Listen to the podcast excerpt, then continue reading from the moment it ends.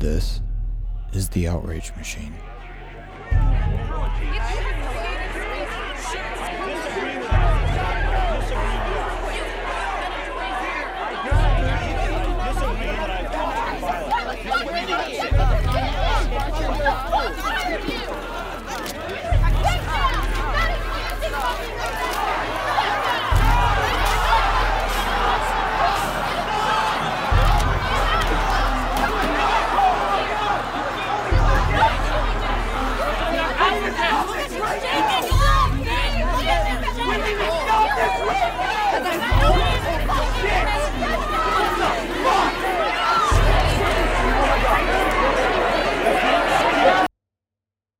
To stop. And conversation is the first step.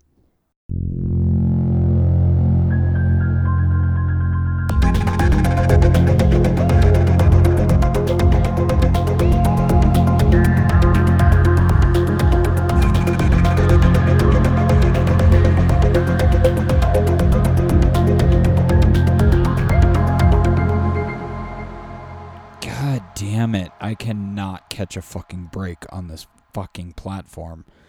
It is driving me nuts, you guys. Uh, I keep running into issues again and again on this platform with the tracks desynchronizing and the mic inputs not being set correctly. The last episode that I recorded, I was like, oh, I must not have set the mic input correctly and I did this time and it's still recorded through the wrong fucking mic. So, apologies. Here's Outrage 3 with Phil Ord. Fuck.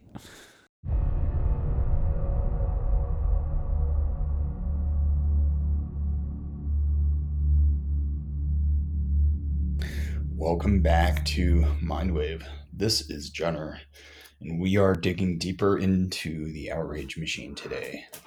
On the line, returning guest and Mindwave All Star, Phil Ord. Phil, you're a fucking rock star. Thanks for coming back and hanging out with me. I would uh, like to do nothing better. Perfect, perfect Wednesday afternoon. Hanging out, we're going to get into uh, some outragey shit. We're going to talk about the environmental movement primarily today um, and what's happening there, how the outrage machine is coming into play. Um, and we're just going to un- unpack it and, and kind of dig through it and, and see what we can come up with. So I've been fairly vocal uh, online about my particular concerns around the environmental movement. Uh, and you and I have talked little bits um, about our, our concerns around Andrew Yang's current climate um, platform, which we are going to unpack that at some point also, you and I just personally, um, and dig that, do more Yang stuff, because this is the first time we've had you back in like a good hot minute.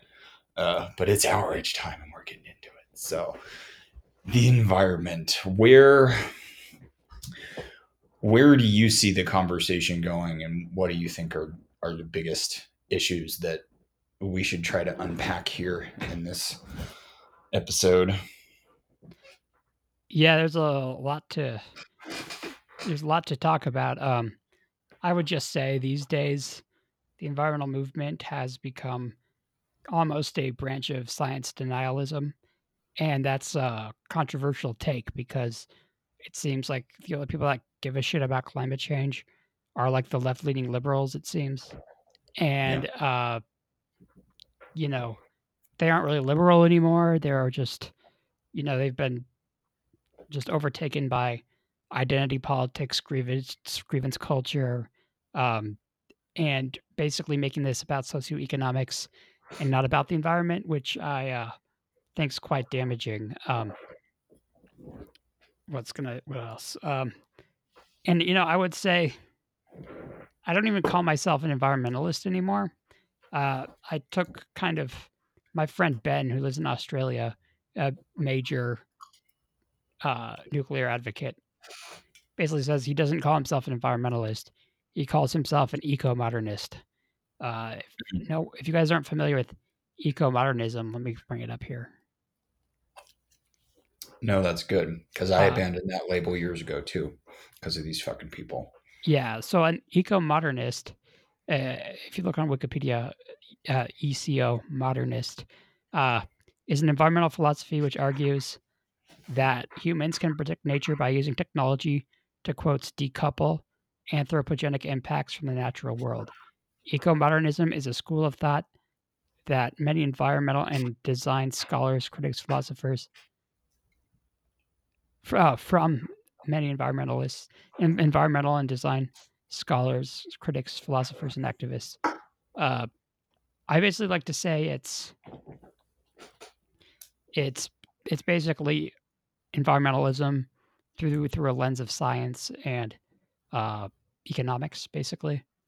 Yeah, and we do need rational definitions that you know right. a lot of this is just language games and clarification of terms and clarity precision in our language is huge um, as as a part of my core you know philosophy for trying to uh, tackle some of these things so very important right and uh, so i don't know if you've ever heard of M- michael Shellenberger.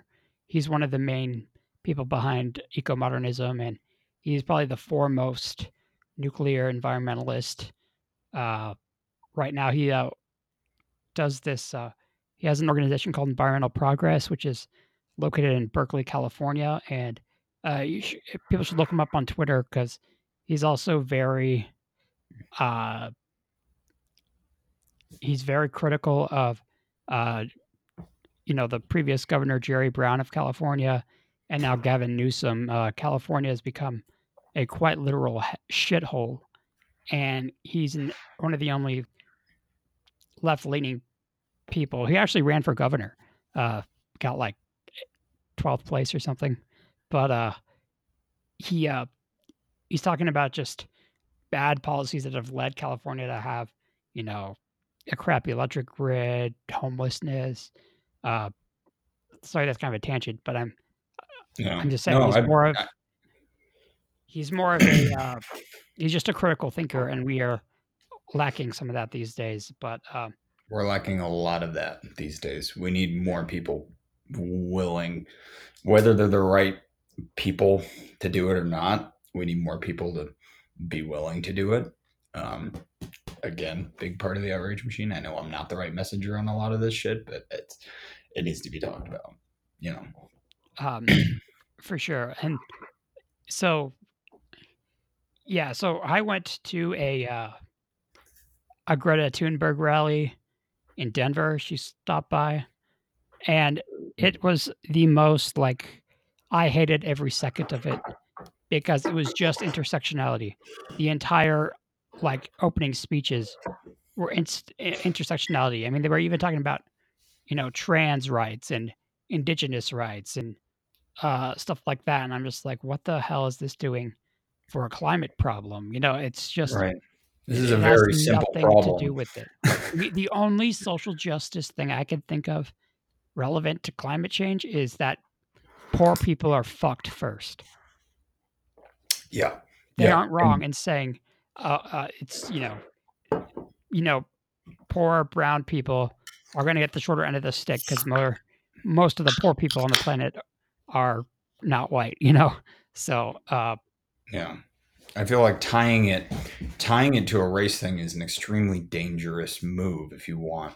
It's you know, not you, it's nowhere you sh- you we should not harp on it in those terms, no. Exactly. Uh, we should just acknowledge it because if this turns into some sort of racial animosity, you know, that's that's how really bad civil wars happen, honestly. Uh, it's a dangerous game race. to play. Yeah. It, it's, it's, not because I mean it, it is a dangerous game to play. Sorry, it's not good. I meant to say, um, yeah. in that it basically makes something that no one's responsible for a character flaw. Like, oh, that's I don't know if you've hear hear this very often, but people always talk about like colonialization, mm.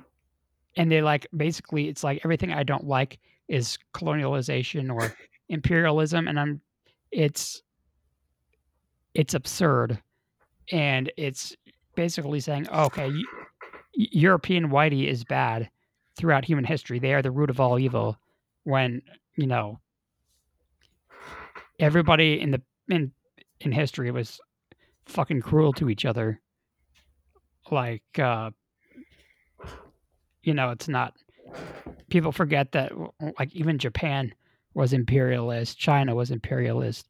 Uh, um, China still kind of is, to be fair. Thing. That is true. That is true. But it's yeah. it's it's more just like okay, anti-Western. Yeah. But I, I I'm I'm sorry. It's Western values have been proven to be the most beneficial to people. You know, even through its violent history of getting started. You know what I'm trying to say? No, absolutely. And so much of this just boils down to intellectual laziness. Um, I'm finding again and again and again that people just they just want the colored flag, you know. And I, I sound like a fucking broken record at, at this point, but it really is that they just want to tribally identify with something, and the facts don't even really matter. It doesn't matter if you have the facts on your side because it's it's a personality thing it's an emotional thing and we should all be very emotionally um, connected to the climate change problem. It's an existential threat to the future of our civilization. That should trigger an emotional response but what that should not do is allow that emotional response to guide policy. We need rational people who are willing to unpack shit over you know to really because this is not a a soundbite. A lot of this shit these are you can't get a soundbite answer you know but the second that you want to say oh it's all just racial grievance or oh it's all just this or all just that you're devaluing it a and you are substituting you're you're substituting in reasons when there are good reasons already. And i brought this up the other day um, just on my personal facebook profile because i see people playing into this like racial grievance animosity identity politics thing in the yang gang um, because of the media bias. And I'm like very extremely worried about that. I think that's a very dangerous game to play. No, we don't want, that's not what we want the message to be. That's not why right. we don't need to go there when the platform is good enough on its own. And it, this is perfect for climate because like we don't need the social justice, you know, wing to to fight for the rights of brown people when the reason we want to do it we we want to solve climate change because it's an existential fucking fr- problem. That that's something that transcends all national barriers all skin colors all all of it.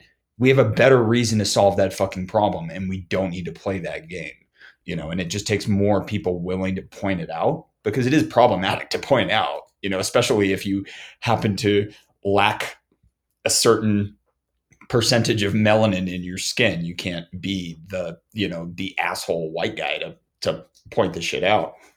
But it absolutely does need to be called out. And I wish that more people were doing it. And I wish that more people of color in particular were doing it. Um, right. You know, and especially like with Yang, uh, this final closing thoughts there, I, I wish more Asians were speaking up about it because, like, you know, not that I I don't even like using the word Asians. It feels dirty. You know, it's like it's like it, the, the left they they like to use the word the term people of color and that feels just dirty like slimy like backwards it, it feels like saying the word colored you know Absolutely. it feels like calling them colored people it yep. feels backwards and regressive and it, it's amazing that more people don't hear themselves doing this so i think it's just we need to be the mirror for a little bit. We just need to like let ref- society reflect on itself and just be like, guys, is this really what you mean? Is this yeah. like let's follow y- your logic? Let's take that to the conclusion. Is this really the world you want to live in?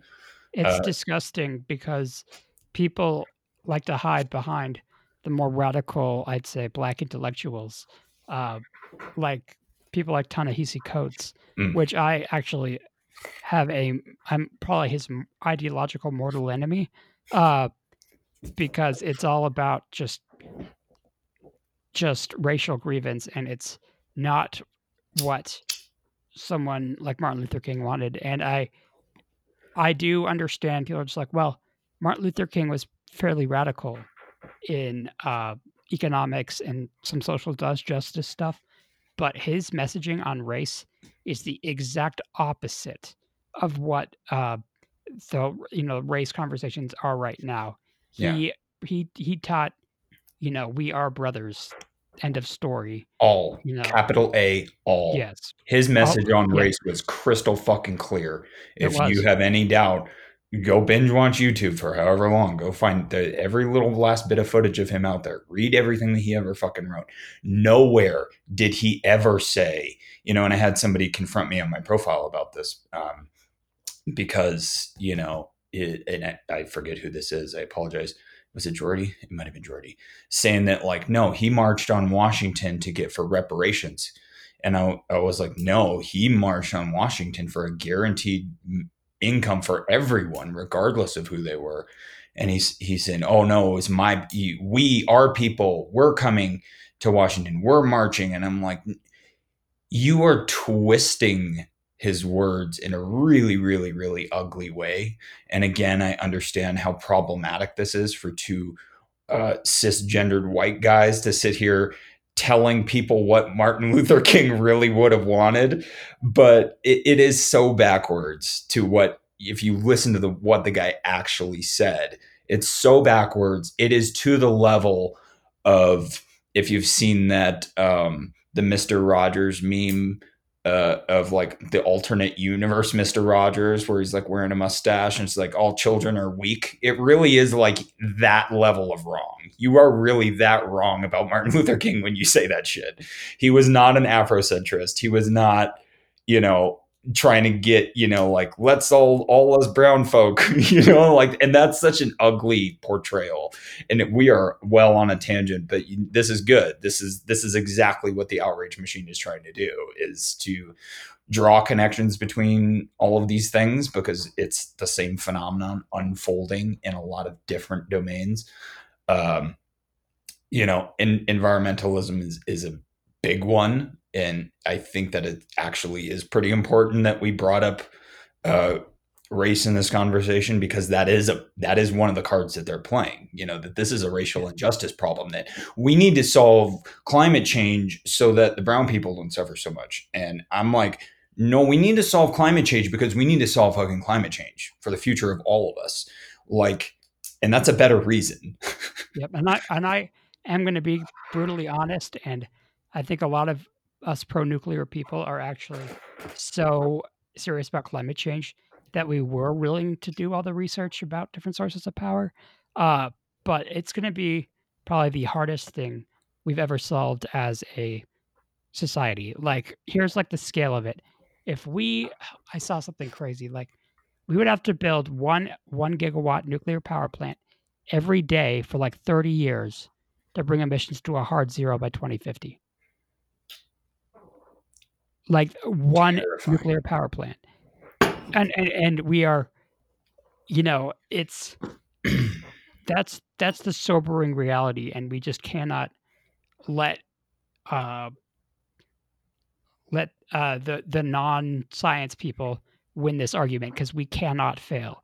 We we there's no reason to try to trust you know the future of the planet to a bunch of social justice warriors and i Yeah. truly and i truly believe that and i'm getting lots of trouble for that sometimes saying that but it's it's just true.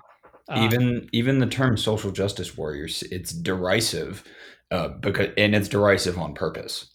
Like because we all want justice in our society that is something that we should all strive for. But the thing that sets these people aside is that they're ideologues they don't care how they get it and they don't care if they have to abandon all reason to get it and um like I said, you know, like the facts don't matter. I saw some scorecard, some environmental group rated the top candidates on their uh, environmental uh, policy or their climate justice policy, and they gave Andrew like a C minus or something. And lo and behold, shocker, shocker, uh, Bernie and Warren are at the top, and they both want to eliminate nuclear power And you bring up an excellent fucking point that like the problem is so much fucking bigger than most people realize. It's Yes. not just about oh we need to build a couple more solar panels. I I ran into this thing because I was like no we absolutely like anybody standing in the way of nuclear power is standing in the way of fighting climate change. Let's Yeah. get ourselves to a zero carbon economy and then we can compare the dick sizes of solar and nuclear. Like point blank. Like we have well it's not even it's not even a contest i you know i've because i should be a coalition builder i like to say okay let's throw everything we have which is true like if you have a windy area put up a wind turbine if you have a place that gets sun most of the time put up some solar panels but that that is spring should be sprinkled in with a deeply nuclear society where everything is run from a nuclear reactor. We need to get to that point. I mean it's it's just scientifically it's always been that's always been the future. It, it Yeah. always has been. Like uh, uh you know the solar revolution and the wind revolution uh, you know that people keep touting like this guy named amory Lovins from the rocky mountain institute just he's been wrong for the like last 40 years on you know we're we're about to reach a wind and solar like panacea anytime now. Right. it's just like it's like we're still waiting for fusion. You know what i'm trying to say? And yeah, except fusion is actually probably coming a lot sooner than like scalable scalable quote unquote renewables.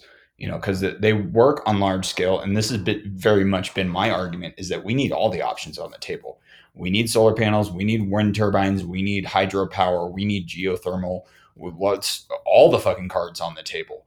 If you are fighting for climate justice if you have to frame it in that in those terms and you're fighting on climate change and you are fighting against nuclear power you are shooting yourself in the dick. Like you are you are actually hurting the cause because this is the thing that we need. And so much of it is just based off of i don't understand how that works. It's the same reason people hate gmos because they're like oh no that's icky. They put frog dna in my tomato. And it, you have to understand that there is no such thing as frog dna to be able to understand why those arguments are bad but that takes a little bit of homework you know and this is the same thing you see this in vaccinations. Oh i am my own kid's pediatrician because i know best. I can google best. You know i know about feeding my family. I know the agricultural policies to to impose on developing nations. And that is kind of like the epitome of this you know white imperialist oh those poor those poor browns you know like we should tell them what's best you know there's so much of that kind of like just whole like so much of it is like let them eat cake. You know what i mean? It's so detached and like you don't you guys don't really understand what's going on here and you're not Yep. willing to even you're not even really willing to read a one paragraph explaining what the actual problem is you know? And like Yep. Elizabeth warren bernie they're not bernie they're not evil. If they read a single fucking paragraph that explained you know why they were wrong on nuclear and went oh you know what? Like huh. But they're just it's laziness. It's intellectual laziness. And their Yeah, and- fandoms are just and, and people sided. and people act like just because people vote for something that they're well informed like democracy above all else no i do not want the you know the majority of people deciding how we get our energy it's not up to them. no. It's it's up to science and you know uh, the laws of thermodynamics for christ's sake. Uh, you cannot uh, it's it's not something you can't believe your way out of it. You know what i'm trying to say? So i just don't think i i no no because i i honestly think pure democracy is as bad as an idea as like pure authoritarianism oh it opinion. totally is it totally You is. Know, it's an yeah. extremist it's an extremist view. Look at the percentage It's- of the population here in the us that thinks the earth is 6000 years old. If we let Right. those people make our public school curricula we are going back to the fucking stone age. Guys there is this whole death of expertise thing where like yes. you know it feels oh it's elitist it's imperialist. Oh we don't want this you know elitist shit. And you know i take sam sam harris's you know argument on this is just like no you there are certain domains where you want the most elite. If you get a fucking brain tumor you don't want the you're not going to go down to tijuana and get a fucking like budget thing with a black and decker drill. You're going to go to the most elite neurosurgeon in the world. You want that elitist you know that's the dream. We want the best of the best of the best of the best. And that you know direct democracy is that falling apart of it's this equalization of no it, and it is kind of communist actually it's because like is. no everybody these are our tools you know it very much is that like uh you know nobody and but we need to be able to admit as a society you know, like no like the I, experts I, I, in that should make that. Like you as a pleb as a mere you know gutter person you should not be making that policy. That's why we have fucking experts. Right. Hey hey hey. Stop. And and what i get tired of is sorry dogs are going nuts. Uh is that they're sorry. One second. It happens I'll put in some elevator music. Hey! Stop it now! Stop! No mas! Go lay down, Maya. Go lay down. Go lay down. Okay. fucking every once in a while, fucking happens, man. Ugh.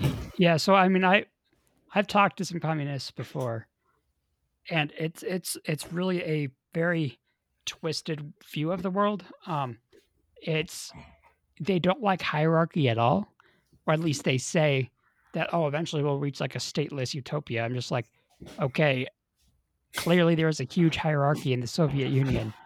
Uh, you know, the hierarchies just exist in in mankind, and uh, people also don't like this idea of like it's like they're rejecting meritocracy. Yes and, and that is absolutely. terrible. That's terrible because if we do not try to reach a society that's based on meritocracy, it will fall apart. It will fall apart because it's that's the better way to organize society than have random tyrants show up. You know what I'm saying? Like if if we want people to be in a position of of uh, position to lead, we need to make sure that they're the best for the job and and we should not try to be like, oh, I don't know, get antibi not antibiotics, identity politics, just screw it all up, uh, because I and, and this goes back to kind of communist ideas. They don't want to live in a hierarchy where everyone is equal. Well, that's just never going to happen. When I mean equal, you know, where everyone's outcomes are the same. You know what I'm saying? Yeah. So. It is that they don't want equality of opportunity. They want equality of outcome. They want us to be these these monotone gray you know like single gender single race you know like weird species with no defining characteristics at all while at the same time they're touting their you know their identity on their sleeves it's it's paradoxical. It makes no sense. But like this whole, this explains why Donald Trump is our president. The death of expertise explains why the richest, most powerful country in the world put that fucking jackass in the most important, hardest fucking job in human history. I mean, think of the magnitude of that office and look at who he gave it to. And this is the exact same thing that explains the anti vaccine thing and the anti GMO thing and the anti nuclear thing and, and the anti academic thing, attacking science for being white and imperialist. This is picking up, I've noticed in the last, you know, like few weeks or whatever. There have been a couple things that have gone viral about people saying that, like, on on college campuses, which we are, you and I are going to get into this as well uh, separately because academia needs like its own series basically at this point. Um, but it it was this. Hold on one second. Mm. Fuck! Did I lose it? I lose my train of thought. I think I lost my train of thought. Oh fuck. Uh, college campuses. Fucking. Oh. Oh yeah. So so there's been this uh this new meme that's being incorporated into the kind of intersectional social justice rhetoric handbook uh whatever that's that just wants to just reject academia outright all of it you know like white math we need to reject mathematics because it was invented by white people, which isn't even fucking true. BT Dubs.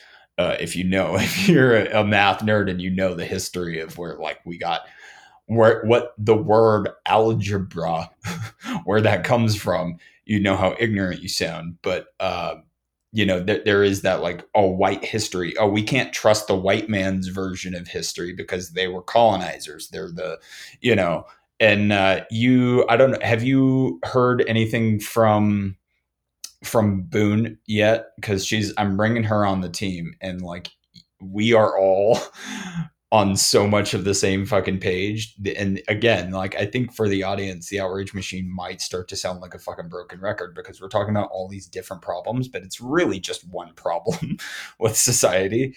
And we're all different but like we're all saying the same thing in terms of like no individualism. Let's treat people as individuals. Let's get rid of this identity shit. Let's embrace reason and science and say that you know what?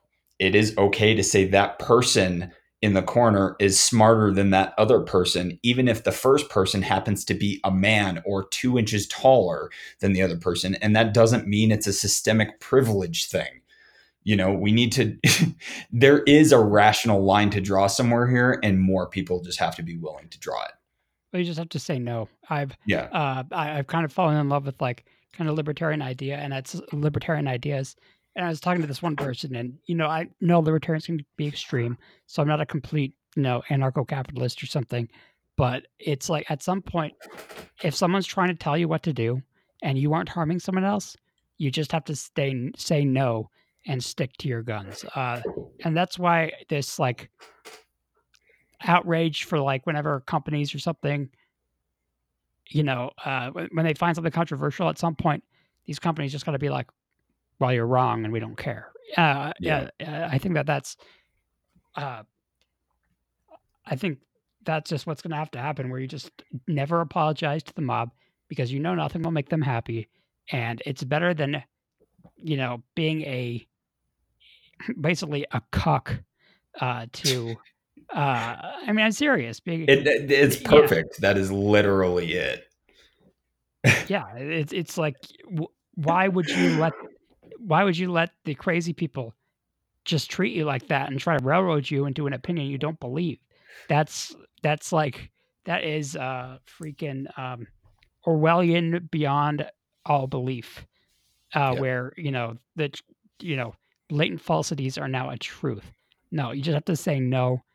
I don't agree with that. And uh, this is like kind of a tangent, but I'll get back to the, some of the environmental organizations in a sec.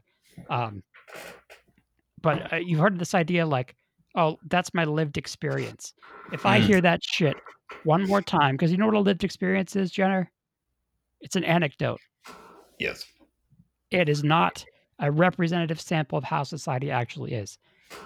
You know, some people just like, shut up and listen to their lived experiences like it's fact, and be like, well. I don't, I don't trust your lived experience because basically other metrics of truth say say otherwise. Like yeah. there's the truth besides what what they're saying, and or, and when people are just like, let's speak my truth. There's no such thing as your truth. There is the truth. You know, and some fields of study are more truthful than others, as in like there's hard answers to stuff, which is why science is such a different discipline because it, it basically is hard. This is how it is because we can't experiment our way any other way. This is just what experiments show. It's it's a hard. This is what it is. And two plus two does not equal fucking five. And we need more people to be willing to say that, especially in academia. We need more professors to say, you know what? No, I'm sorry. This is not a fucking preschool. you do not get your fucking blankie. If you don't like bi- the biology class, don't be a fucking biology major. If you don't like what I'm teaching about evolution, get the fuck out of my class. I wish more. I wish more professors would do that. You uh, know, you, know uh, you, have heard it. You know Eric Weinstein. Oh yeah, of course. Yeah, yeah, yeah. Uh, he uh, said it best. He's just like, in your social justice programs somewhere else, yes, you can think about the world in terms of uh, race and stuff at your own peril, I guess. But he's saying, you try to bring that in the laboratory, I'm going to tell you to get the fuck out. Because uh, it's essentially like teaching creationism in public school. Yeah, we cannot allow it. No, we cannot allow it. You you are not gonna, you know, hijack the conversation because of your feelings and you know call mm-hmm. it science. And this anti-science attitude has has been playing the environmental movement. It actually the inception of the environmental movement. I think Neil deGrasse Tyson uh, said it right. Was when we were able to see the the Earth on a trip to the moon. Um, yeah the the the famous Earthrise photo, and that kind of got people to be like, "Oh crap! Hey, this is a planet that we're all living on, and it's fucking fragile. So let's, you know, be a little bit more cautious, right?" But but then it it, it led to a lot of fear mongering too. Like, what was that one lady who wrote the book Silent Spring? Oh um, Jesus, what's her name? She's a big um, anti-GMO person too. Oh, she's kind of propped up like Erin Brockovich as this like ultimate she warrior. God, what the fuck is her name? Silence. I'm Spring. I know exactly who you're talking about. Rachel Carson. Thank you. And this came in 1962. And the thing about so that was you know even, but I mean that was kind of when space exploration was kind of at an all time high. Mm. Um, she uh was very concerned about DDT, which mm-hmm. is a mm-hmm. pesticide. And, you know, to a chemist or someone that understands science,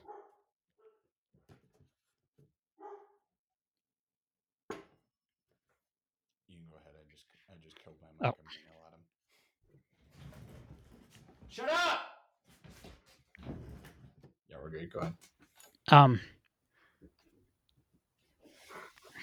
DDT uh, uh, DDT, and to anybody that understands science, it's uh, you can't say something like all chemicals are bad, or this chemi- or like all artificial chemicals are bad. You need to do you need to study them, and sometimes a chemical can be bad in one way, but extremely good in another. There's no, you know, there's no perfect chemical. Everything has a tr- trade off, and like DDT was great at like keeping mosquito populations at bay, but mm-hmm. there was like a, a ban on it. And I'm just like, no one's saying we should just drink the stuff and just put it everywhere. Let's monitor bugs and stuff that it, it, it affects in the ecosystem, but don't just ban it outright because that led to d- millions of deaths of malaria. Like that's yeah. that's that is the outcome of being an anti-science environmentalist is and, and especially becomes mainstream is that it's literally lies that become uh you know the the dogma of the day and it causes it causes people to die. You know not it's not it's like not murder or something but it's it's it's almost uh, worse. yeah I'm calling right. I'm calling parts of this genocidal stupidity because it really is yeah. that fucking stupid and it it ultimately, Phil, and I, th- I think you'd agree with this. It's terrorism working. That's what we're seeing. We we are watching we are watching terrorism work. When these people storm in and they say no it doesn't matter. The math doesn't matter. We're here. We have our torches. We have our pitchforks. The facts don't matter. If you don't you know side with us you're you're with us or you're against us. It very much is that. It is fucking terrorism in action and a lot of institutions have allowed it to work within their ranks. And this isn't just an environmental issue. Um, uh, it's it's brilliant that you brought up chemistry because that's such a perfect example. Because Americans, by and large, or I think people in the West, aren't chemically literate. They don't necessarily understand that they are chemicals and where those chemicals came from was created in a fucking star that exploded billions of years ago and seeded the you know this corner of the galaxy they don't have that level of understanding so and how they think somehow quote unquote natural is somehow like a perfect balance yeah. like uh, we learned this you know I, I just thank god i chose science uh, as something to study but like in our evolution class we uh read this book called Paleo Fantasy, which talks kind of about this idea that like hunter gatherer humans were perfectly adapted to their environment. That's not how evolution works. You are not. You are never perfectly adapted. Everything is a trade off. Uh, it, it's basically what evolution is. Is if you are strong enough to live, eat, and fuck and reproduce, you won. That's it. That's all you like. That's all you need to do to reproduce. If if you have enough favorable traits that allow you to survive, you win. That's it. It's not it's not like natural some perfect thing like like mm. for for Christ's sake like aquifers in China have natural arsenic. You know, why that that doesn't mean that na- na- nature will kill you. And it doesn't oh, it will. It, it absolutely will. Flying fuck. And that's why science has enabled humans to basically understand the universe so well that we are able to uh, prevent the universe from killing us. Honestly, that's what it that's what it is. It's, it allows us to just not rely on the cruelty of nature.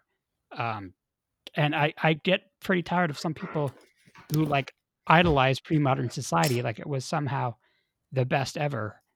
It it very much wasn't. We hunted animals to extinction because we could and uh, we were you know, we didn't do like livestock domestication.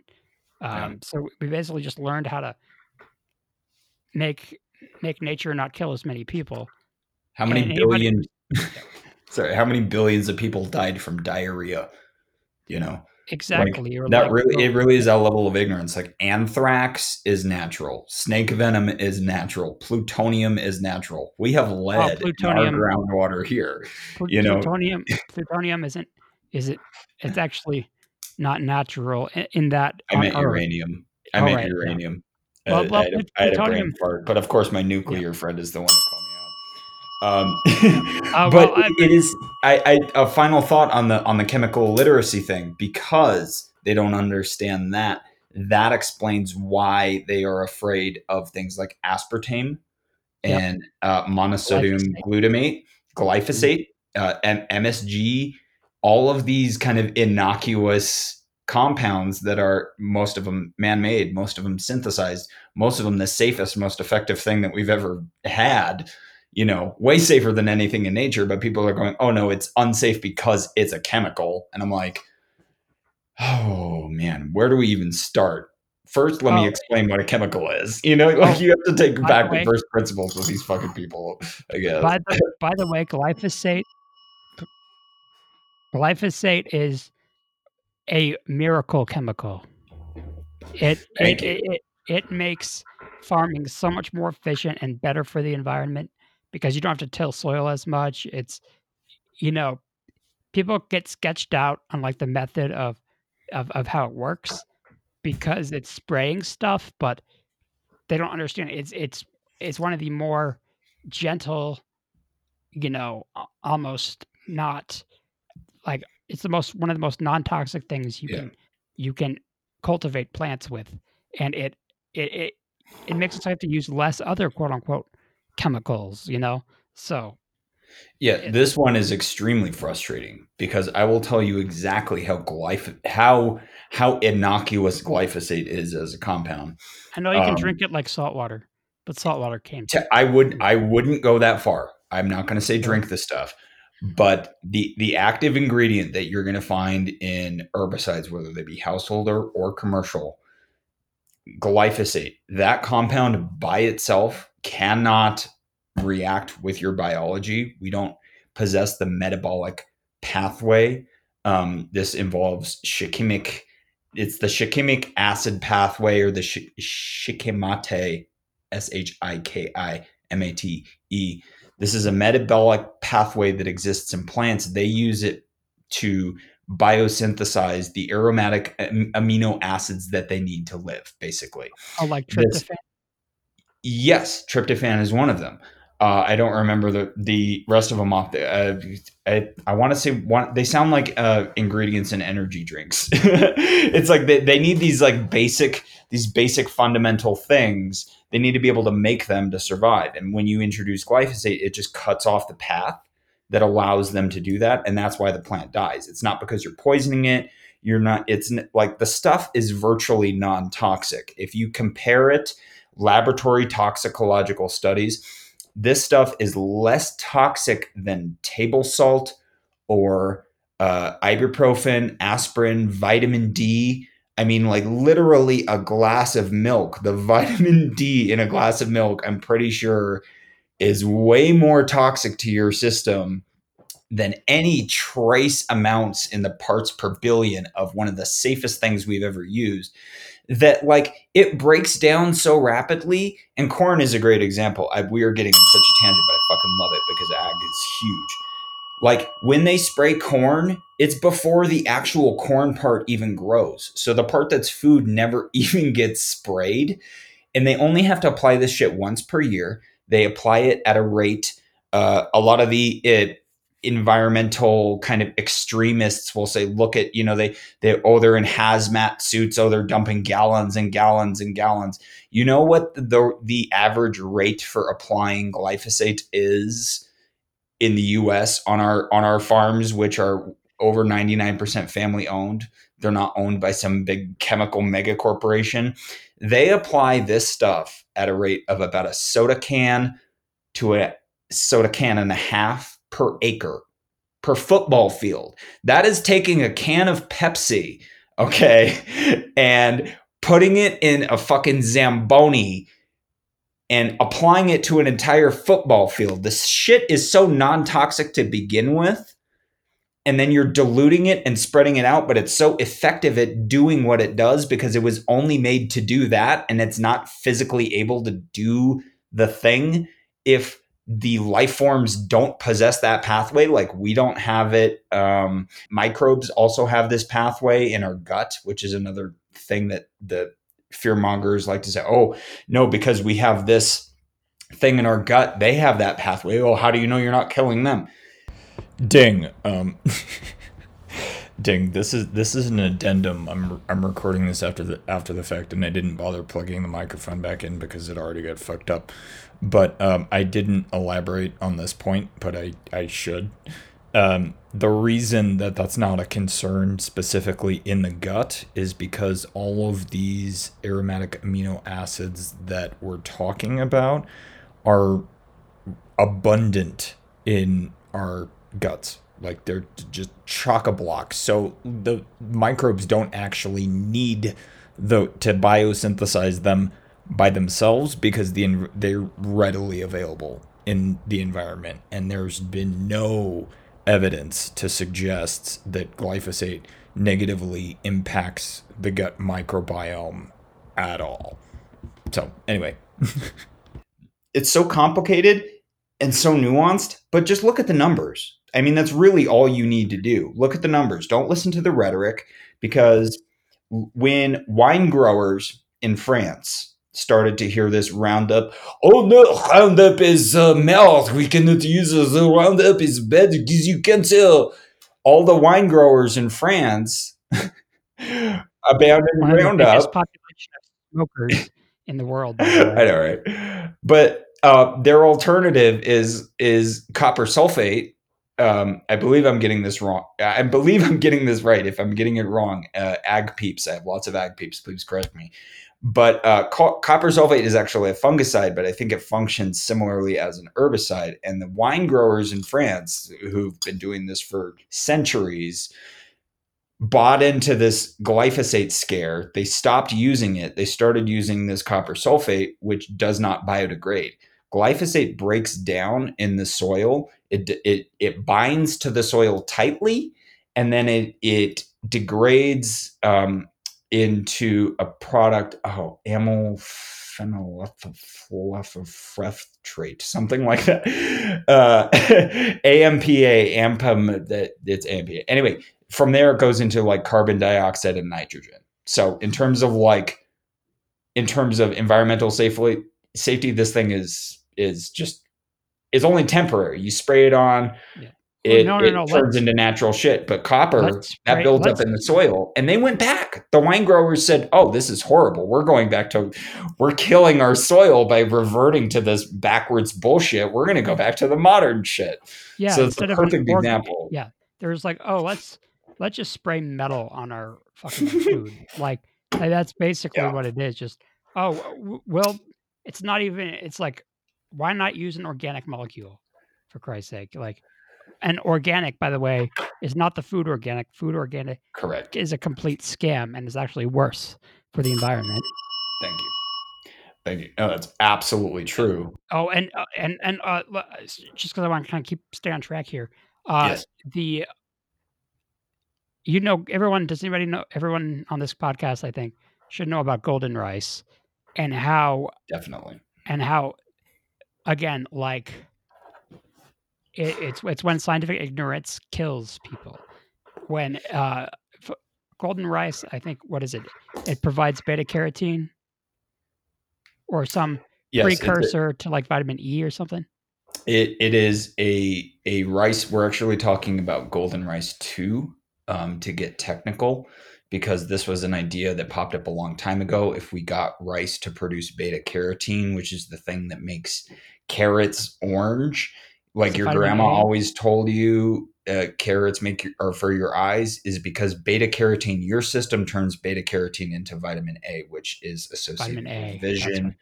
and and eye health. But in a lot of places in the developing world they they have a lot of crops that they produce but those crops aren't naturally rich in beta carotene so they have vitamin A deficiency. This leads to blindness and deaths in millions of children every year. And it is because of groups like Greenpeace that are holier than thou saying, no, you can't have this life saving technology, even though it's completely safe. We have decades to back this shit up. It's not being put in place because of this terrorism working thing. It is starting to be approved in a couple places, which is very good to see the biotech success stories are wonderful. Seeing the success of BT brinjal, which is the um, insect resistant eggplant that's oh, yeah, out there. You end up using less less BT. Almost none. Yeah. Yeah. Yeah. You don't. You're not spraying shit on the plant because the plant can defend itself, and this is something that we learned from nature. If you guys are scared by the word pesticide, let me let me blow your fucking mind right now over 99.99 that's 99.99 of all of the pesticides that you consume through your diet are natural compounds that are produced by the plants themselves as a defense mechanism against pests. These are these that's the I don't eat me thing. And guess what, motherfucker? You love some of these things. Caffeine is one of them. Caffeine is a is a pesticide that is naturally produced by the plant. Capsaicin. To, yes, capsaicin, which makes uh, peppers spicy. That that thing that like, oh my gosh, this is hot in my mouth. Yeah, the plant made that to say, "Don't eat me, motherfucker." That's a pesticide that kills plants, bugs, whatever. You know what I mean. Nicotine is another one, and we we use these compounds. Neonicotinoids are a good one good example because there are compounds that we use in agriculture now that are based off of that. So we have a nicotine based one that we used. We're using the plant's own defense mechanism against the bugs to kill the bugs. And there's um, uh, one that's uh, pyrethrins is a huge class of pesticides that's very popular, and it's popular in organic agriculture because the main the main compound that this whole thing is based off of is derived from chrysanthemum blossoms. So you will just have to, if you have to list your pesticide application, you can just put, oh, chrysanthemum blossoms. But like, yeah, if you are a human and you walk through the forest and you eat a bunch of chrysanthemum blossoms, you're gonna get a fucking badass stomach ache and probably get diarrhea and maybe die because they're super poisonous. You know, like just because you found it in nature does not mean it's good for you. Like, go but, walk but through the forest and eat a bunch of mushrooms. See how that works out.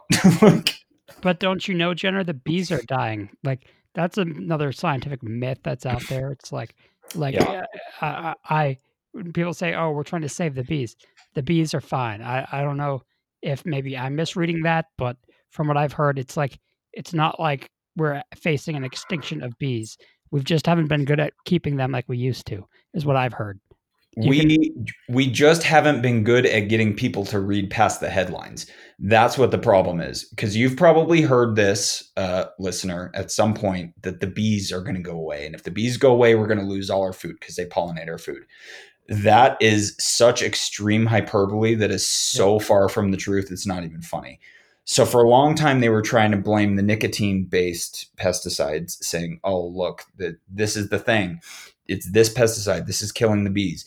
Uh, extensive studies did not support that. Neonicotinoids will alter some behavior. They get like jittery and and forgetful, that kind of thing. It's it's it it doesn't kill them. It just disorients them as far as it in the studies that have been com- completed, and that's only within certain species. With it, within some, it actually helps them. You know, so you have to be able to ignore the statistical noise there. The thing that people are freaking out about is called colony collapse disorder and this right. is something that will uh, that will affect a hive and spread throughout the hive rapidly killing everything and it's a big problem for commercial beekeepers.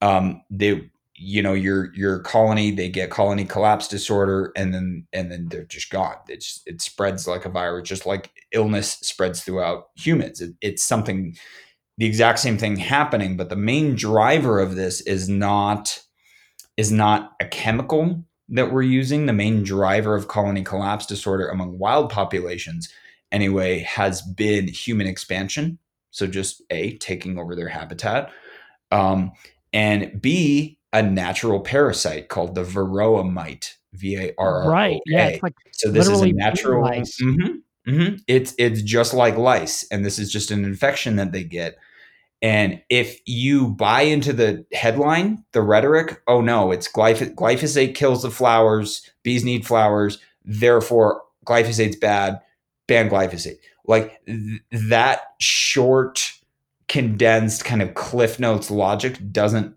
work if you extrapolate out and you play it out in the fucking, you know, in in, in the big term. You know what I'm saying? Like, Yeah, and and back to, like, the more the the more greater point is a lot of this stuff a lot of the quote unquote environmental rhetoric is pure mythology, man. It's like, uh, like we're talking about stuff that is totally counter the logic of what people have been told.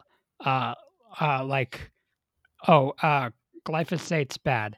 No, it's actually extremely good for humans and the earth if we're gonna, you know, have all these people.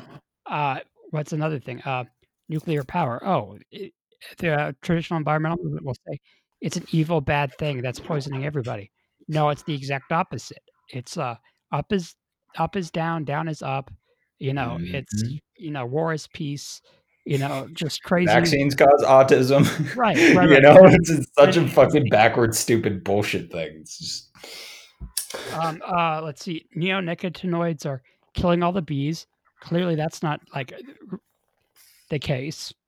Um,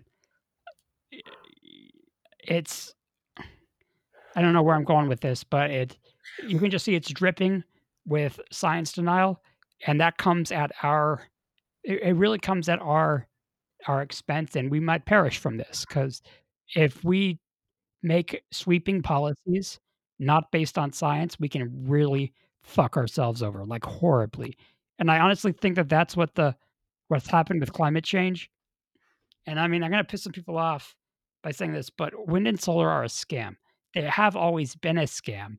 Yes, it's kind of cool technology. They have some cool components and cool motors and, you know, cool material science, but they are not gonna do anything for humanity. They just they just aren't. And it's it, it's almost like this is one of the biggest frauds ever perpetrated by humanity, in my opinion, just because the data of something like nuclear just makes it look mentally retarded to try to to try to get all of our energy from weather. It's it's stupid and we we've just we've bought into it, and honestly, you know, this is maybe my conspiratorial thinking, but I I think part of it is because of misinformation spread by one of the most evil industries ever, uh, which is the fossil fuel industry. Uh, and I'm not saying we don't need energy, you know, but I'm just saying they've they've gotten to the point now where they've, uh, basically convinced people it doesn't exist on one side, and they've convinced people on the other side that, "Oh, we're gonna greenwash our image by putting up some windmills and solar panels and say, oh, look at look at how woke, eco-conscious we are,'" when that just gives them more license to burn more gas behind the scenes. Because when your wind doesn't blow and your, uh, sun doesn't shine, where do you get the energy? Yeah, they we have people saying, "Oh, we're gonna have giant batteries." That's bullshit, they don't know what the fuck they're talking about. There are no huge batteries. There are no huge batteries. You know this Elon Musk horse shit of like, "Oh, we're gonna get a battery pack that's the size of your fucking house to give you, like, a week's worth of power." Okay, well, hey, dipshit, what if it's cloudy and not windy for 2 weeks? Then what do you do? Like, what the fuck? No, we are not we're not keeping huge amounts of power in batteries. It's not happening, and it's it's complete People p and and and and you hear this all the time, it's just not true. They're just like, "Wind, solar plus storage." Whenever they say plus storage, they're lying. There is no plus storage. The only plus storage we have is hydroelectric dams where you pump water upwards. That's the only place where, yes, you can you can add water to a reservoir and it will hold power there, but that takes a lot of geography, special special geography to do. It's very expensive. Um and again, this is this all comes down to uh, feels over reels. It feels good. It feels good to have wind and solar because it's it it it sounds it just sounds like a it's a good story. You know, it's people are like, "Oh, it's" you know, "The these windmills are beautiful and, you know, mesmerizing." Yes, they are, but are we more focused on an art project or solving the fucking problem?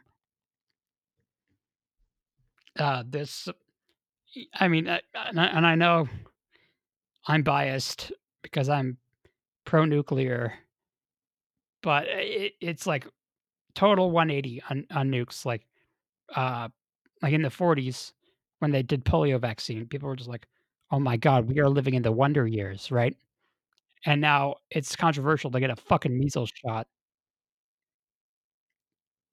because these people are I'm going on a big rant here, sorry guys, but No, I I I love it. It it used to be and this is kind of a part of another thing Mindwave is trying to do is to bring that back because, like, science used to be cool. Like like, when when the polio vaccine came out, what was it? Uh, Elvis Presley, like, made headlines and made it go viral because he got a you know, he had a a newspaper article taking a picture of him, you know, getting the shot, and then everybody went out and got the shot because it was like, "Of course."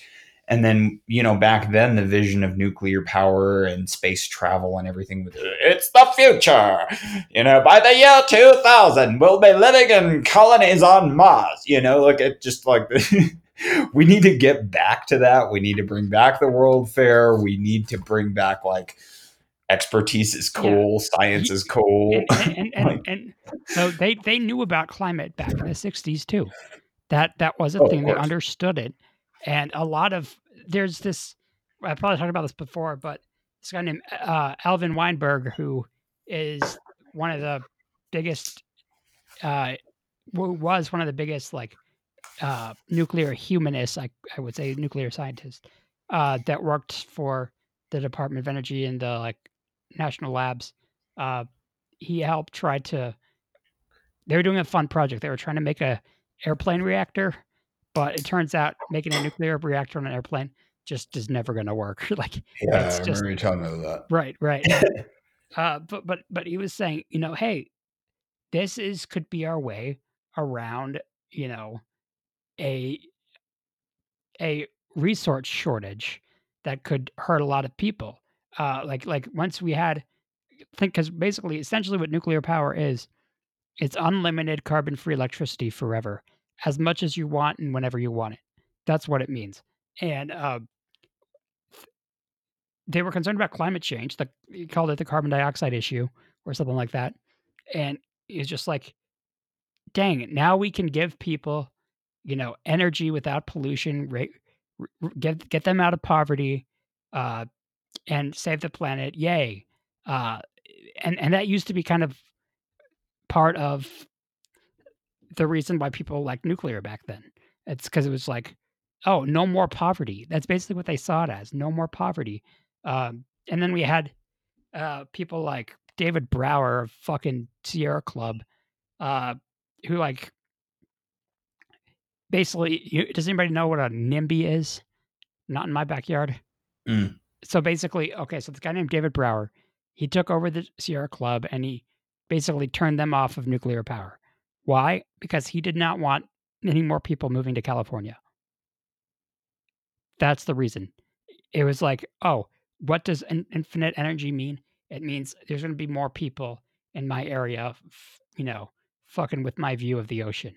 Uh, Right. And that is kind of true to an extent, but once you get out of energy poverty, you produce less, you, have less kids and you have more meaningful lives. And uh, it's actually the cure to overpopulation is is the ability to not be in subsistence labor. And it, it sickens me when, you know, like they say, oh, we don't want Africa to have these these crops because we're scared of the technology. I'm just like, that is the most like privileged thing ever. If we're gonna ever talk about privilege, um, it's it's to say, oh, they don't deserve what I deserve. No, we we want we should want people to have, you know, clean clean electricity and as much of it as possible, uh, because it's it's it's a it's a sign of well being and uh, and and that's where like I think the environmental movement can really get counterproductive is if they deny science and then they kind of don't care about the well-being of the world's poor. Uh,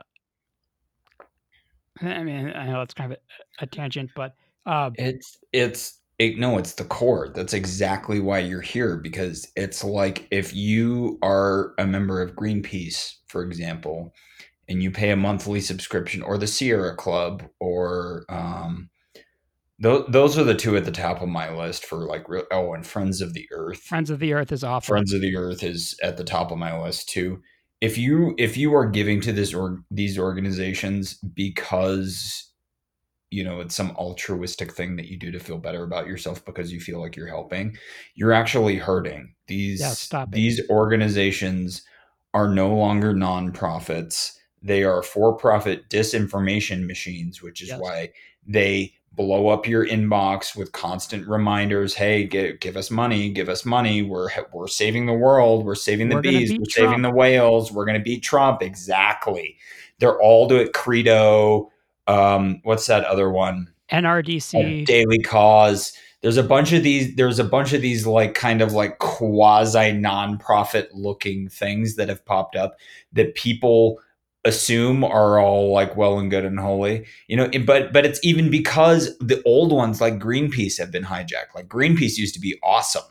You know they were never perfect but they used to be awesome. Now they're a fucking eco-terrorist organization. Yes. like now, by supporting these organizations, your money is going to making sure your money is going to spreading anti science propaganda that is literally killing people yeah. by the by the millions and, and I've in the developing world. Seeing this. The pro nuclear movement is winning the internet. We are, we are, we are winning. We see every time I see it's like nuclear posts that are negative, I see like a good, healthy percentage of the Yeah. comments just like, no, fuck that, that's bullshit. And it's it, it it's it's great because I think people are starting to really wake up to it, and I think history in the future. I'm not saying hi- history is like the right side of history. I hate that phrase because history is just history. there's no morally right part of history. It just is. Uh, they will see the anti-nuclear movement as one of the most destructive and fucked up blunders we've ever had because because literally and, and that they might cause climate change to kill us all. And oh, I'm a doomer or whatever. And I, Mm. I know I have a lot of conservative friends that are just like, oh, you're just being, you're just being overly dramatic. I'm, I'm sorry, but climate change is the thing where we cannot take any fucking chances. This is the thing. And you know what? We've had people standing in our way for half a fucking century. And I'm not talking about the fossil fuel industry. The fossil fuel industry is absolutely standing in our way, but you know what? So is the environmental movement, guys. Which are often we- in the, in the fringe parts of it anyway. You know, I will yep, they're often in the pockets of of of of gas. Like Sierra Club used to take a lot from gas. Yeah, Uh, because oh, a lot I- of it's just PR, damage control. And- you know, I- like the Koch just- brothers owning, you know, shares in PBS or whatever. It's it's or Yep. The same kind of shit. And I just want people, uh, just just really quick, just so listeners know, if you please do not subscribe to Greenpeace, they're awful. Do not subscribe to Sierra Club, they're awful. Do not subscribe to Friends of the Earth, they're awful. Do not uh, subscribe to National Resource Defense Council, they're awful. NRDC. Yep, that's Even- another big one. Even the World Wildlife Foundation. Some Ah, things of them, okay. but but uh, uh, there there are some good. Uh, what's a what's a good one? Uh, I can't think of any. You know, I I like- had one. I had one which was uh the world um or um the Optimum Population Trust, which was uh it- this was keyed into my brain a few years ago by David Attenborough. Nature Um, Conservancy. Nature, Nature Conservancy. okay, yeah, that's another one. That Uh, that is a good one. Uh, Optimum Population Trust used to be this like strategic, like, hey, we're gonna have too many people. Like, we need to figure out how to do that in a way that's not genocide, Yeah. basically. So it's all about educating and empowering women, smaller family sizes, improved livelihoods. Yep. It started off like that, all very well and good, and then they did the same thing. They went down the rabbit hole and they started to get into this environmental. Oh, we need to save the bees thing just because they're go- they're just going off the headlines. They're going off the cliff notes. Nobody is clicking on the article. Phil, that's the fucking problem. Nobody's clicking on the fucking article. They just want to repost. they don't care even if they're presidential fucking candidates. They don't care if they know their shit. They're just reposting for fucking retweets. It's Oh, uh, it's and- sick. and, and let me just say this: uh, if, as uh, if the Green New Deal, the Conservatives give them a lot of shit, and they deserve to. The Green New Deal is the most absurd, horseshit, pie in the sky nonsense I've ever fucking read, and I say this as someone that's deeply concerned about climate change. It's it's it's so ridiculous. Like, If you um, disagree with Phil, go fucking read it. Have Yeah, you read please, it? Probably please, not. go But you're pro- you- were you just were you pissed off just now? Did you have a little outrage tick in your brain that went like, "Oh, did he just call the new the Green New Deal bullshit?" Uh, have you read it, bitch? Uh, that's what our that's what we're trying to get you to do. Think about it. Actually, look into this shit. Like, because the people who are paying attention are going like, "Guys, this is fucking nonsense." It, well, it, it makes energy wonks, not wonks. I mean, I'm not even an expert, but I just know a lot of shit. So maybe I'm more of an expert than not because I've I just read a lot about this shit. Um, it's it, it's it, it, it makes like the people that understand the realities of energy scream. And you know, people talk, be like, "Oh, how dare you get on Greta's case, Greta Greta Thunberg?" I I don't look. I don't blame Greta. She is, you know, she she has a, uh, uh, she's slightly autistic, so that you know it makes you see the world in a different way. And I I could see that a lot of the rhetoric out there that's so, like, too much doom is is counterproductive to you know a young person like her.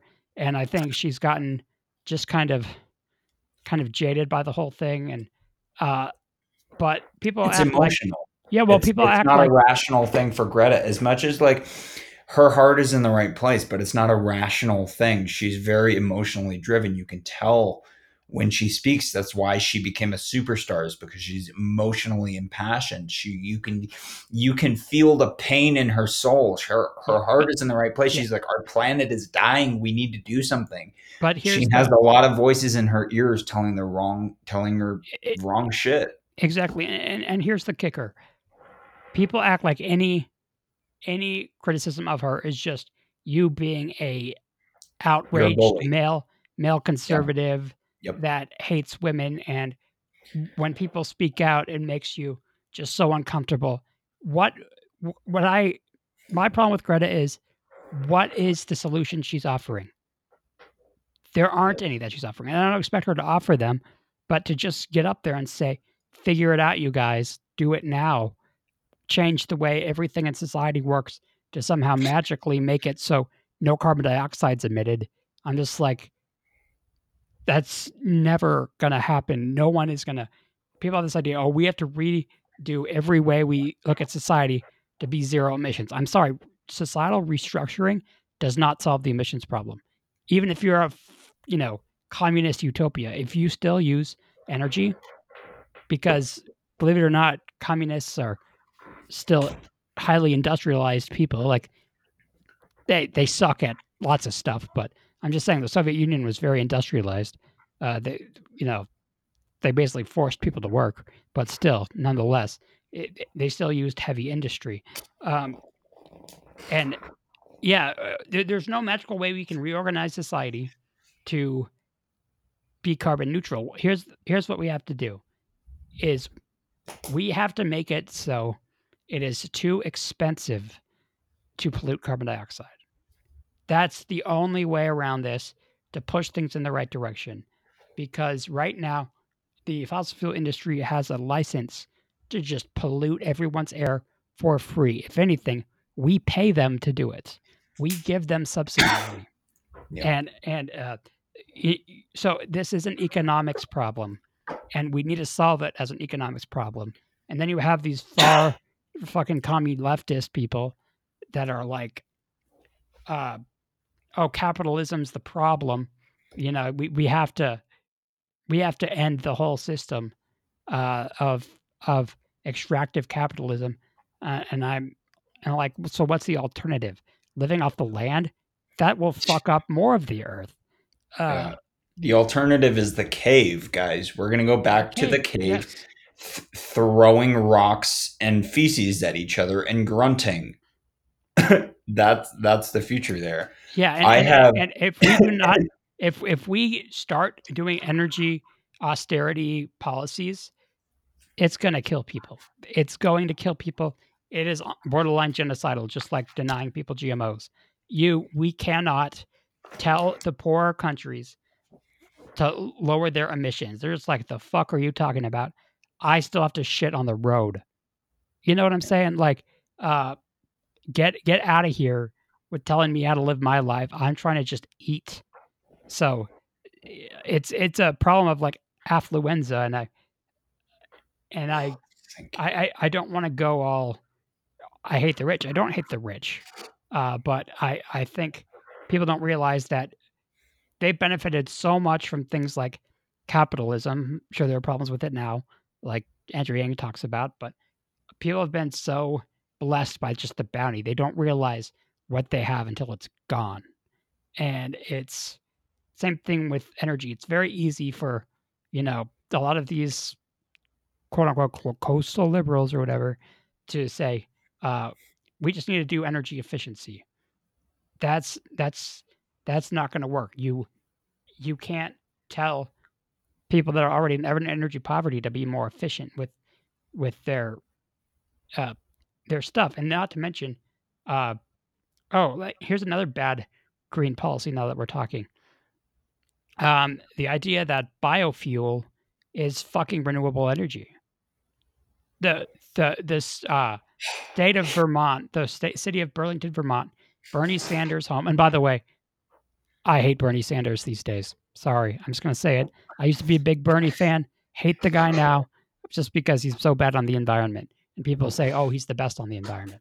But uh, the city of Burlington, Vermont, is powered by renewable energy 100%, and they pride themselves into saying that.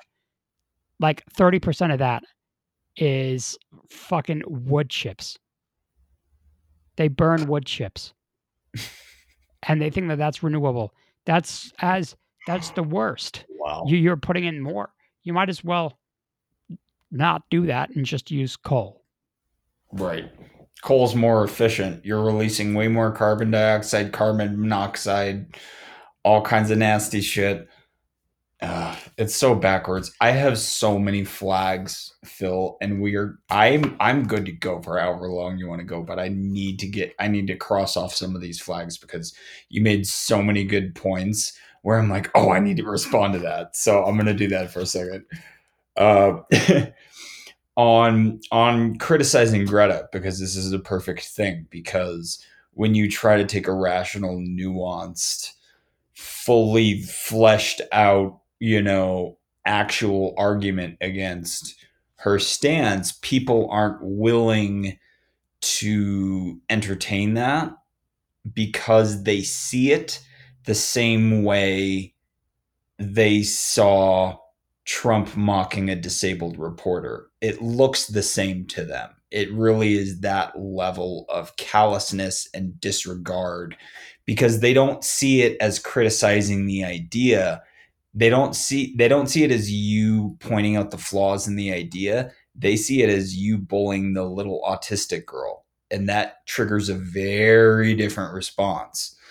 Um, and th- this is huge and this is a part of really the outrage for me the outrage machine is just defining these things pointing them out providing reference frames getting people to think about these things realize them uh, see them when they're happening and choose actively choose not to participate in the mob mentality because there are so many forces at work in our society, you guys, that are trying to whip up, whip us all up into warring tribes of outrage mobs with torches and pitchforks. We need to not fall prey to this because, as I said earlier, this is literal terrorism. When you terrorism only works if you let it work you have to voluntarily you have to sign up. It's it's the itunes uh, agreement of serms and services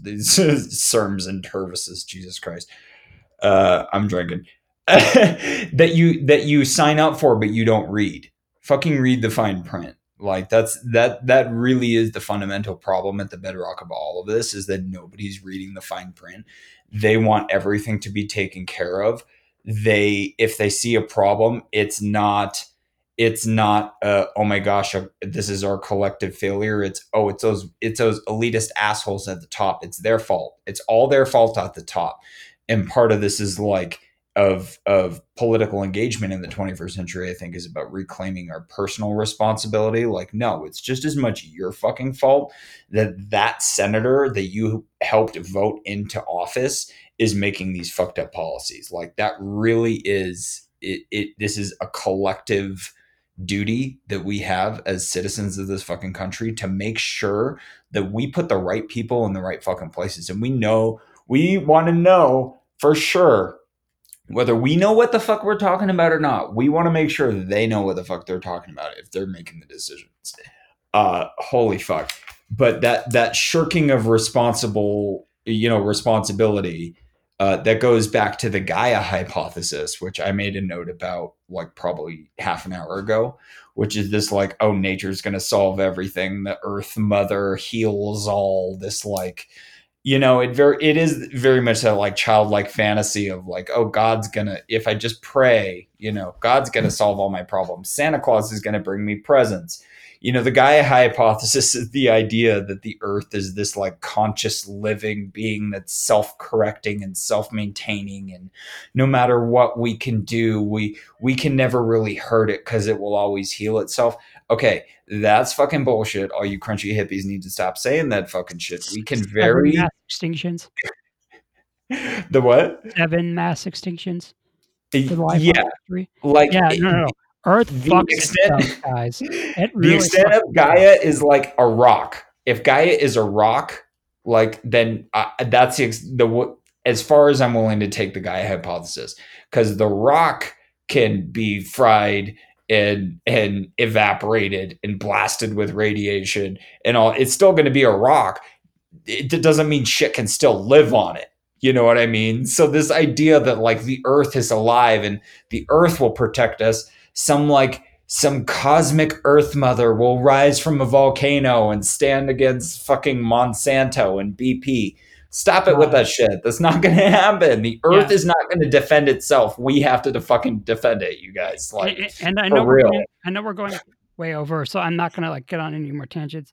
Um, oh, we're not over at all, bro. Well, this um, is open. So if you if you got to go, let me know. But I oh, no. I am here. This is this is open ended. So this is so wonderful. I want people to look up Naomi Klein. Have you heard of Naomi Klein?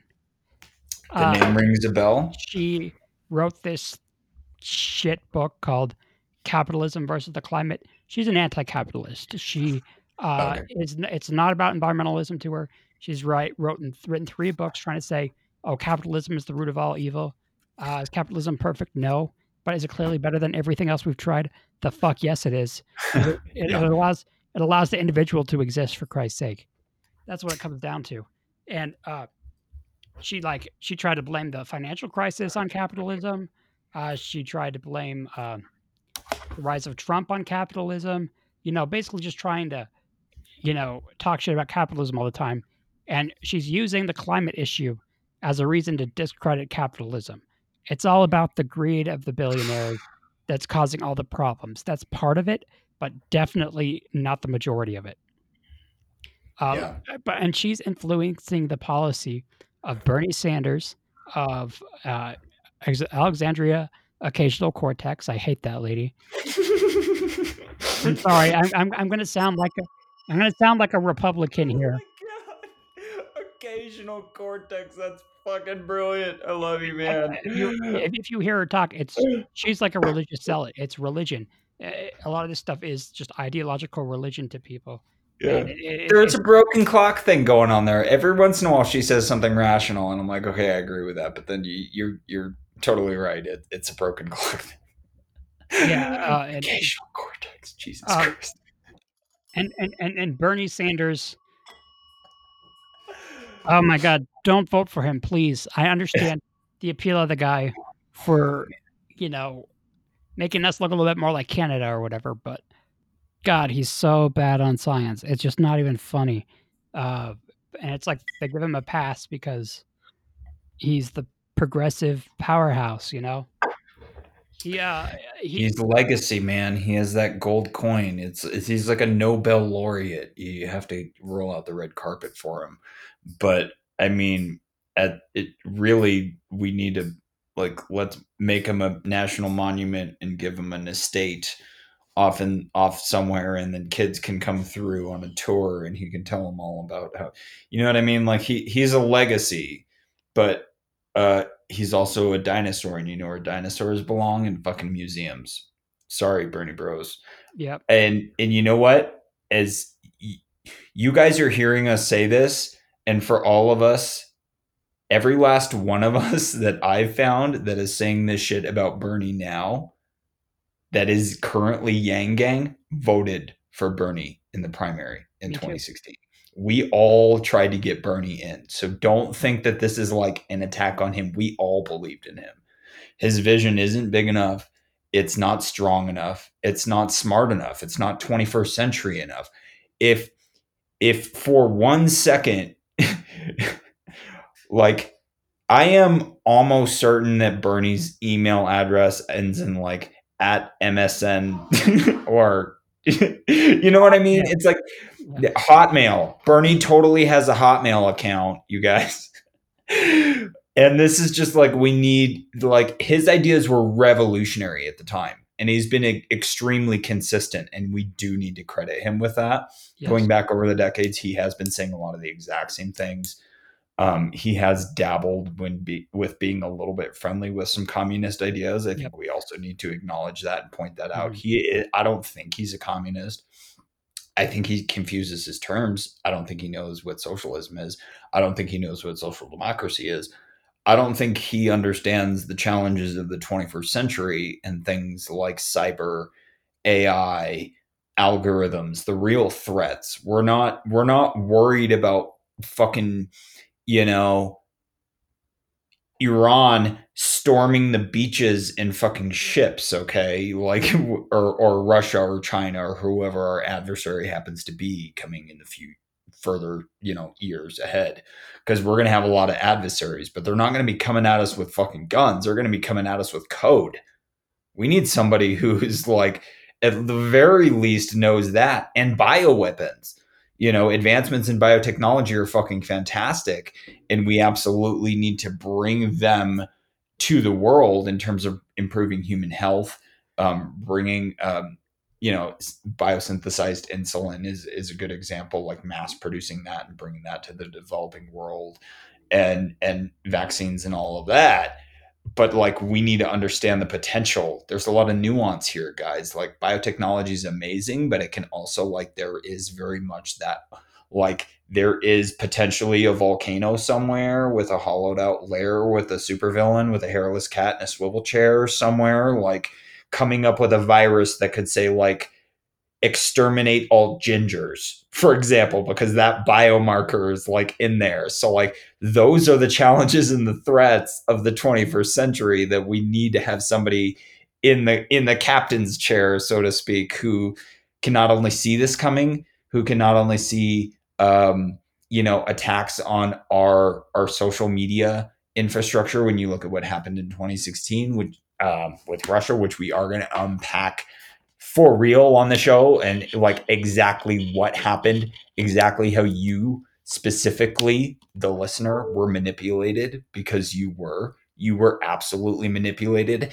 And it is totally like realizing you got raped. It like, and I realize that sounds extreme. That's that's a, an extreme sentence. But when you realize what really fucking happened in 2016 and how much you were exploited, your data, things you thought were totally innocuous, like take this 15 minute test to find out what Kardashian you are, giving away, without even realizing it, giving away data that was as valuable as your social security number giving away your face giving away your your genetic data. That's a whole thing within like the the all the different things prop you know cropping up testing all these genetic data companies what are they going to do with that data?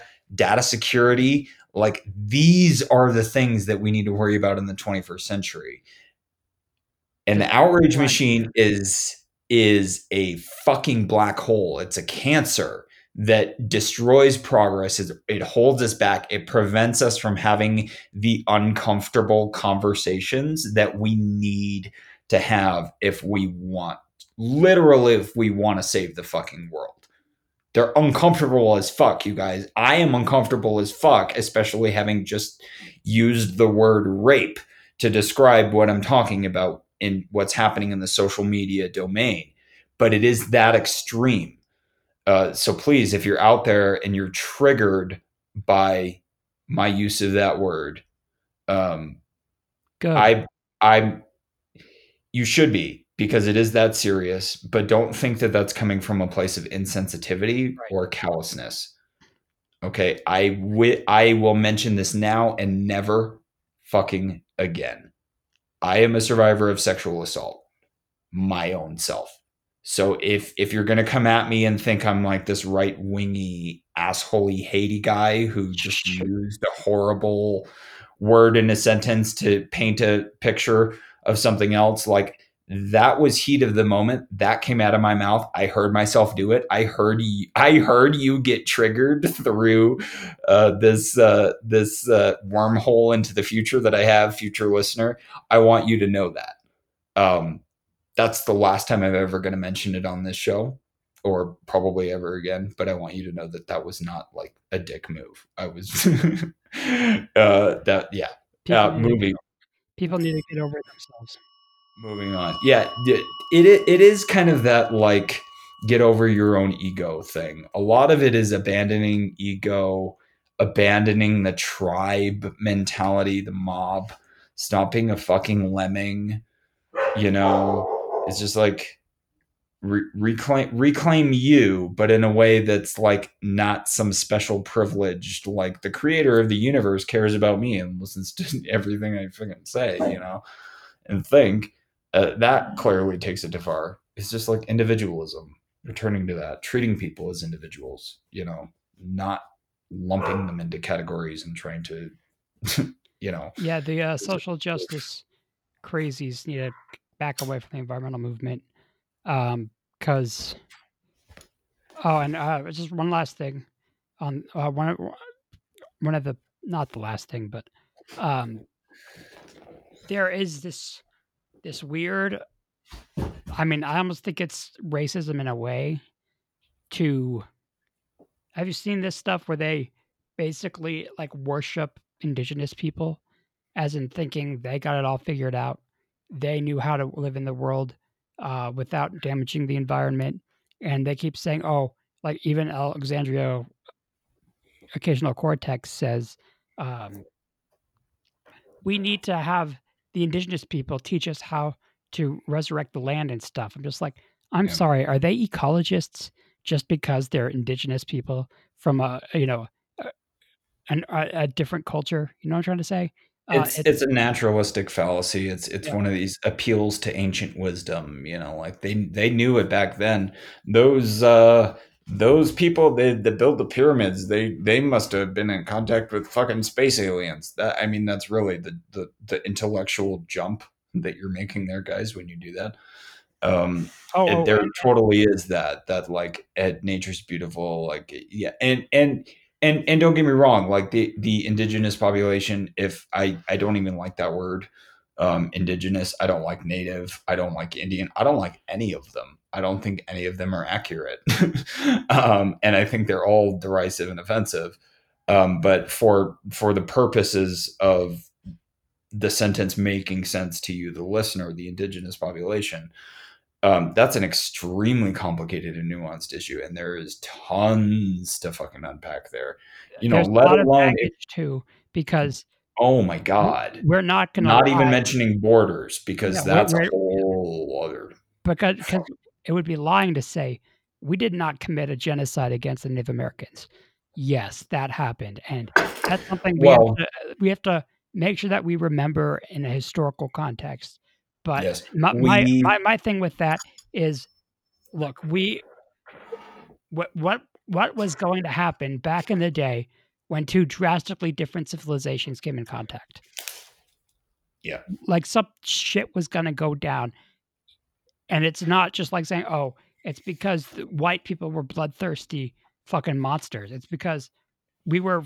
Eh, eh, it's like an. Eh, it's like, like the the cruel empire building part of life still you know um so so it's not like it's not like you know native tribes didn't like kill each other too i mean it's not like they were all like living in kumbaya like shit like Pocahontas like, land yeah, yeah. Like, uh, like the Aztecs like a fucking the Aztecs oh my god wiped people out like they they, they built their own fucking human empire. sacrifice oh yeah a lot of those monuments are like are like yeah blood fountains. Uh, I I made blood fountains. That's great. I, I made the note because you said we we did that. I want to I want to make it very explicitly. We equals humans. When when people like Phil and I use the word we yeah. in that context, we mean humans. We don't mean white people. Okay, so that like we need to clarify that because there is a lot of this we, us, them stuff, a lot of this tribal shit, and we're working past all of that. It made uh, sense back in the day. Yeah. Like, and this is something we lost. It does kind of feel like this ancestral thread that we lost in the woods somewhere. And this is like we're stumbling across the tracks. Some of us, those of us uh, brave enough to venture out into the wilderness and to the crazy minefield that is the political discourse of the 21st century. But we are starting to find the tracks. We're starting to find the threads. It's coming together. Like this is an unstoppable thing that is absolutely going to happen. I we need just to need more people yeah, being I, willing to say I, something. I, I really need to read that book called what is it? The, the Better Angels of Our mm. something. It's a Pinker book, but uh, if if people think it was just a European thing to commit violence and be cruel, uh, you are don't You don't understand know history. Well, You you just don't know know how yeah. humans before the industrialized age, before we were able to meet all of our basic needs and find some sort of law and order in society so we couldn't fucking hurt each other, we were nothing but cruel to each other. Nothing but cruel. And people say, "Oh, uh, like there's this idea too out there uh, that uh, oh, I I would never do some atrocity like that." Shut the fuck up. Yes, you would. If you lived in Germany during Nazi Germany and you were one of the, you know, aristocracy or whatever back then, you you became a Nazi and you were okay with fucking people like over uh because of Yeah. you know nationalism and and and, and whatnot. Everybody is capable of extreme evil, and it's it's it's holier than thou shit's got to stop. It's unsustainable because everybody has done shit they fucking regret every day, and we all have the capacity to be evil. We are humans. I don't care who you are. You know, w- we all have the capacity to do do evil. I don't know. why I'm getting on that subject, but No, just it's, uh, it's it's you get to the heart of it, man. You have such a big heart and and that that is the thing that I noticed in you that I'm like, this is why we're gonna connect because our, our minds, there's clearly something going on between our minds where we share a lot of the ideas. But you know what? The the, the fundamental thing that is why you are such an important star in the mind wave universe is your fucking heart, Phil. You have such a big heart, man. I love you so much. I really mean that. like you're my brother aw, like we're, we we see we see it we we see it and and it's because our hearts are breaking for the future of humanity that we we have to fucking climb up to the rooftops and scream to whoever will fucking listen Well, my yeah, however uncomfortable it it, it is inevitable inevitably going to be but i just my my want heart to my know heart i appreciate you so much. my quote unquote heart breaks in very particular ways because it's on stuff that's very very important to me.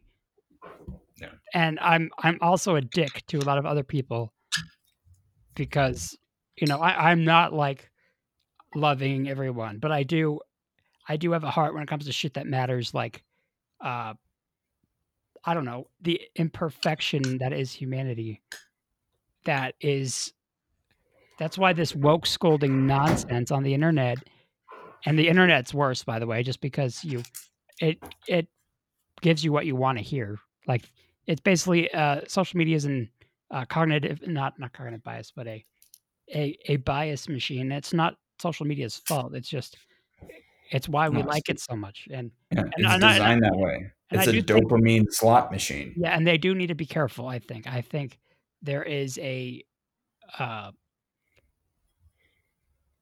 there's a case to be said that uh, social media companies do have a responsibility to not for the product not to radicalize people, uh, and that might mean making the algorithms less, you know, ego soothing. You know what I'm trying to say? It's like, Yeah. you know, uh, bring some shit that you would totally agree disagree with because people need to have that diversity of stuff to make any sort of semblance of what the reality and the truth actually is. So, um, Yeah. You but need to uh, be exposed to the outside world. It's the baby bird in the nest thing. Like the world is cold and fucking harsh out there. And if somebody doesn't push you out of the nest at some point, you're going to grow up your entire life a big grown ass adult baby. Excuse me. looking for a safe space every time somebody has an uncomfortable thought around you. And is that really the world that you want to live in? oh my god. Uh biologic i just totally had like a uh human body biological thing wrong pipe thing. I took a sip of my beverage. That it's that's real human shit right there. Yeah, welcome no, to mindwave. and and and also we are all gonna a- die. We're all every gonna die. Even and this is the climate- only one we get guys. Yeah. sorry. Unfortunately, I uh, I had to get off my Catholic upbringing, and now I'm not very excited about dying because uh, I think that's pretty much it.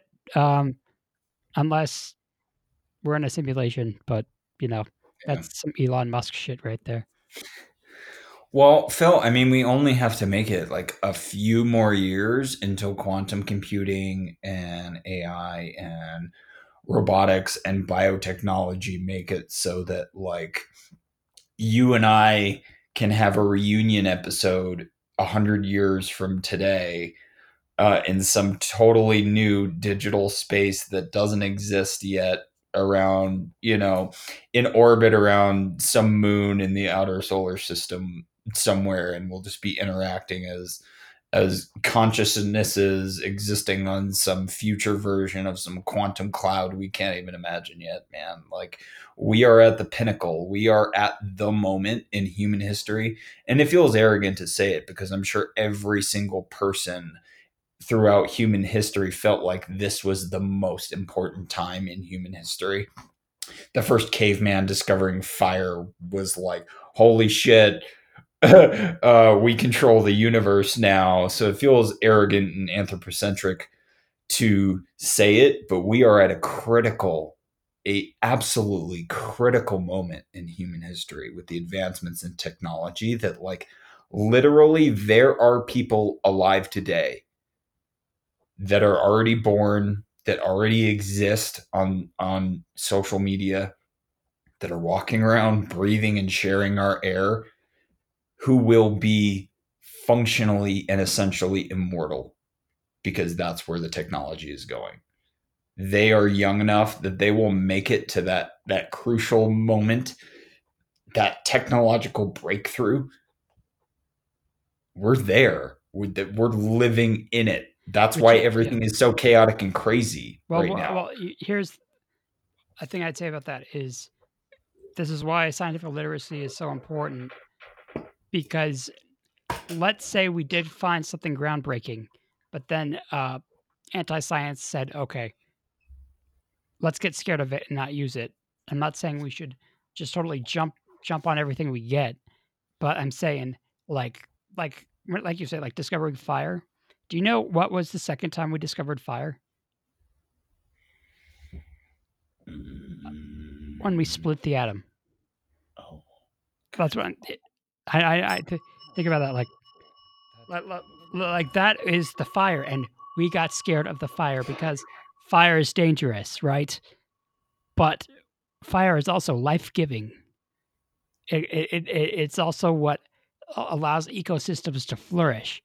You know, like the chaparral in uh, freaking California, it needs to burn to survive. It's crazy, man. And uh, uh, and so that's why, yeah.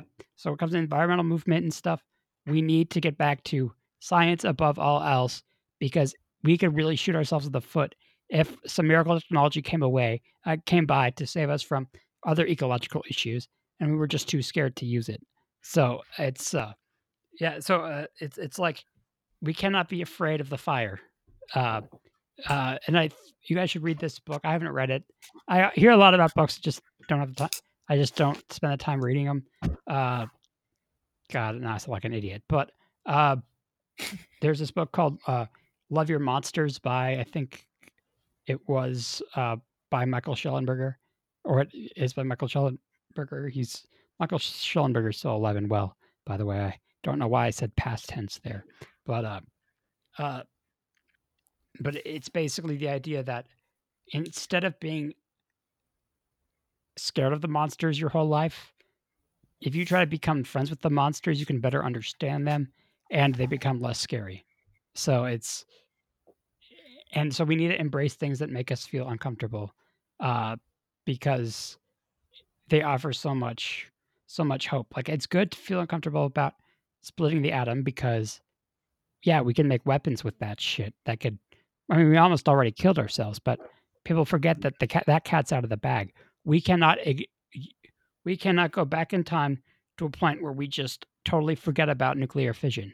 And that's what I think that's a fallacy of the of the anti-nuclear peoples are just like if we just don't do nuclear power and don't do weapons, you know, we'll we'll be safe. I'm sorry, but I I know how to make a nuclear weapon. Not exactly, but I have the general idea mm. to where if I we all forgot and I told some scientists about this magic rock called uranium, they could figure it out. You know what I'm trying to say? It's like it, it, we're we're never going to go back. So right now we need we're never going to go back on genetic modification. So at some point we have to be like, this is the science, like it or not, it's here. Now let's be humanist with it and do some good shit. And that's what the uh, environmental movement is lacking. And we need to. I don't know how this ties into outrage, but uh, I guess I could I could say just we need to make sure this outrage politics and stuff does not does not run the environmental movement because in my opinion the environmental movement should be a scientific movement completely. Uh nothing nothing else. Uh and I, and I know that's not very fun for emotions and stuff but i don't know. I think you can get emotional about the wonders of science you know? i am i am so emotionally invested in this issue and that's why i want to make sure that our messaging is right on it because if we put out the wrong message we are hurting ourselves. You know this is the man bear pig phenomenon. It eventually matt and trey came around and went oh shit fuck you guys man bear pig is real. Oh we were dicks. But you know like we can avoid that years of confusion by just being like very clear about what the actual problem is and what the actual solutions are instead of blowing everything up into theatrical hyperbole to try and make a point. And and, uh, and the and point we, is enough on and, its own. and we need to be okay to be like maybe i was wrong. And it takes guts to say i was wrong. You know you know as much shit as i give bill nye the guy's coming around a little bit because he was anti GMO, thinking it was scary. But he like literally someone said someone was a friend to him and said, I want you to come visit Monsanto in St. Louis. And he went there and he was just like, what I've been told about Monsanto is all 100% wrong, pretty much. Yeah, maybe the corporatism stuff rubs people the wrong way. That's fine. That's an okay you know, reason to be skeptical of someone for sure. But he he he basically literally reject redacted his old stance on it, and that took some guts. I have to admit. Like, and I think that's because he still, even though he's not a professional scientist, he still understands the scientific method and skepticism. You know, so and it, it was really unfortunate because have you guys ever heard of uh, intelligence squared debates? Oh, I love those. Yeah, yeah. So, a handful. I, I don't have time, but they're yeah, so, amazing. Yeah, well, the GMO one, uh, uh, that's the debate that got uh, Bill Nye to change his mind as a science communicator uh, and a celebrity. Um, and it was really unfortunate because they did a they did one recently about nuclear power. I think you saw my rant on Facebook, Jenner, but it was like we the pro nuclear side lost the change in votes because they don't measure it on, you know, uh, it's basically on how many points you you got from, you know, one side to another. Uh, but th- the nuclear side did a very poor job refuting some of the claims by the anti-nuclear side because they can't they can't they can't really refute the safety now. So they go they move the goalpost and now it's an economic thing. And they were able to convince most people that it's just not economically worth our time. But it's not economically worth our time because of science denial, because of uh, you know anti-science interests. You know, it's it. There's a reason why China can can do like things like nuclear cheap. It's because they get science, they support it, and they actually give a shit. Uh, I honestly think uh, again another goddamn tangent, but uh, but but yeah, like look at the side that accepts science. Where people accept more science, the science of nuclear power, it's cheaper, it's efficient. You can build a plant in 10 years. And then basically the pro nuclear uh, anti-nuclear side was just like it just takes too long to build. I'm just like that you know what that sounds to me? That sounds to me like you're a fucking quitter. That's what that sounds. You you don't come up with the technology and just say, fuck it, never again. It's too expensive. That's such horseshit you know, and plus, it's surprising because people that care about climate change are skeptical of, you know, the form of capitalism that allows you know the fossil fuel industry to just do whatever the fuck they want. Um, but but then again, they, they then they go to a markets argument for the cost of nuclear. I'm just like, wait a second, don't we have a fucking planet to save, you guys? Oh, it's it, you know, and it's also bullshit. Like uh, everyone should watch this debate. It's like, should we expand nuclear power? It's on intelligence squared. Um, but uh,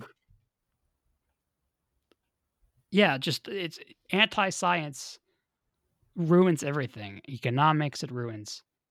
It ruins, uh, you know, environmentalism. And anti-science is the. It's it's just not a good thing. It's the biggest threat to civilization as we know it. And pointing out Bill Nye is, is a good point because I, he definitely started off. I would I wouldn't have really classified him as necessarily anti-GMO. He he definitely bought into some of the rhetoric, particularly around Monsanto and and monarch butterflies and bees and Roundup. He was kind of buying into the precautionary principle. It, but he used his skepticism to try and prove himself wrong. Right. And this is fundamental to the scientific mind. This is what it means to be scientifically literate. It doesn't mean that you can rattle off the entire periodic table of elements from memory or that you can say pi to a thousand digits from memory. Being scientifically literate is about being willing to prove yourself wrong, expose yourself to more information, try to, it's steel manning yourself. What what people do these days they straw man each other. And if you don't know what i mean by that you build up a fake pretend version of what you think the person is saying that's easier to attack than what they're actually saying and the opposite strategy is the answer it's steel manning it's make the argument as absolutely strong as possible and if you believe in something in your heart of hearts, if you're passionate about it, you should be willing to defend it against all encroaching ideas in the war of ideas, the battle of the 21st century. This is one of the big ones, the war of ideas, the ones that are going to win. Uh, and this is there's it's weird how much crossover there is between these outrage episodes already, but it is Darwinian. It's like some ideas are going to survive and some are not. Oh, and guys, oh, like some are but, unsustainably cancerous and going to. And and there are lots of lies out there. One of the biggest lies right now is that wind and solar is cheaper than fossil fuels. That's complete and utter, hundred percent horseshit. That just it's just it's so not true, Jenner, because people don't understand uh, electricity metrics. Like there's this metric called levelized cost of electricity.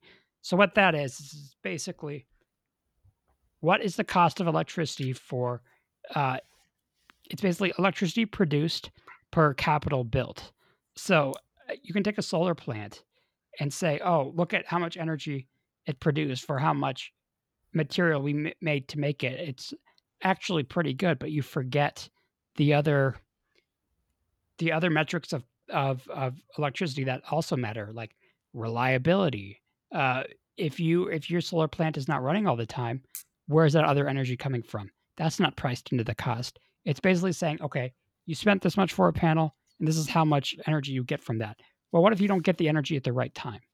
You know what I'm saying? It's it, it, they use poor metrics for people that don't understand uh, energy economics, which is very it's a very complicated thing. I don't even understand half of it, um, and it's it's just not true, and it's just another form of basically reality denial, science denial, to to say this stuff because it's just not true.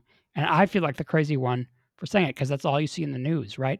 Oh, wind and solar are now cheaper than coal. Eh, if that were the case, climate would have been fixed a long time ago.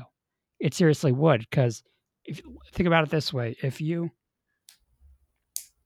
uh, so in order to beat the climate crisis, and this is the only way we can economically, scientifically, is to make a source of carbon-free electricity so cheap it just beats everything else on cost. Everything else, and by default, by yes, default. So, so like, we for the we, same reason we don't have fucking floppy drives in our computers yes, these days. We need to make carbon free electricity cheaper than coal. And they're lying and saying that wind and solar are now cheaper than coal. No, it's just not. It, it, and and these lies are just so deep that I just don't know where we we can turn around because it's like everywhere you go as a pro nuclear environmentalist, people are just willing to just disregard every goddamn thing you say because it's I can't blame them for not knowing everything and I, I can't blame the environmental movement for maybe being scientifically in, ignorant, but we need to we need to teach them. It's what we need to do. We need to, you know, we I need know, to teach yeah. them to teach themselves. Right. It's about you know, teaching it, people skepticism. Right. Prove you yourself know, wrong. Don't listen to me. Yeah, Prove I really yourself wish. Wrong. I honestly wish, and I tried to see if I could talk to Greta Thunberg, but so crowded. Like, I, there's no way I could get anywhere near her. But um, imagine if she used her like blunt analytical mind that she says is because of autism or what, whatever the fuck. What what would happen if she was just like, oh shit, this nuclear stuff's the answer. Look at look at this information of just you know you know carbon dioxide emissions and land use and material use and and safety metrics and uh, energy density. If she saw all this stuff, I wonder what the response would be if she started saying that shit in public. Would she be like, would she be toast? Because if it's if it's now stigmatizing to say a scientific truth because most people quote unquote don't believe it, even though it's true, you know, can progress still be made? Like I, I have a feeling that if she came out as just crazy pro nuclear, uh, no one would like her anymore. I don't know. I th- I think that the power of her platform is actually stronger than that. She could she could shift the public discourse, and this this is this is something that in my mind is totally forgivable. She doesn't understand the power of her platform and the responsibility that comes with it. And this is something that almost no public figure understands, um, with with limited exception. Um, you know, I'm I'm certainly not in anything approaching that category yet. So I guess someday I'll have to worry about that. But you know, it's being mindful of like what your responsibility is. I mean, obviously, I am putting my own content out there and ideas out there, and I want to make sure that they hold up, which is why I do, I do encourage feedback. Um, especially when we're talking about science. If we get something wrong, please write in. Self correction is built into Mindwave. We are the kind of people who will go back and say, "Oh, actually, you know," and I've done that before. I've gone back, I've recorded the after shows and then gone back in and replaced the parts that I couldn't remember because I was drunky or whatever. Is it's that self correction, constant improvement, constant evolving. You have to be willing to say, "I was wrong." You have to be willing to say, "Oh, I fucked up," you know, and and that's it's not something a lot of people are willing to do. Um, it feels very kind of core to I think a lot of people to their core identity, admitting they were wrong. I think it explains the majority of the remaining Trump base is that they just can't like psychologically there's a barrier there. They can't admit they were duped. You know, they can't admit that they were taken advantage of and, and taken for a ride by the, you know, the con man who's going to blow out of their small western town with the savings from the bank and leave them high and dry because he tried to sell them a bridge or something. You know, he, he totally does have that kind of like swindly, charming con man kind of effect on people, which makes people entirely fall for him. And it, it, it makes sense, especially, you know, when, when it's all about, oh, you're the, you're the oppressed one you know it's it's it's they're coming after the uh, after the the privileged white people. It's all these brown people when he's making all these other arguments that that are feeling personally reaffirming to them like no you are the special one. That's why you i think populism populism is it, actually a problem. That it, it it populism i think is is kind of a word like sport or or or tool how are you going to use it?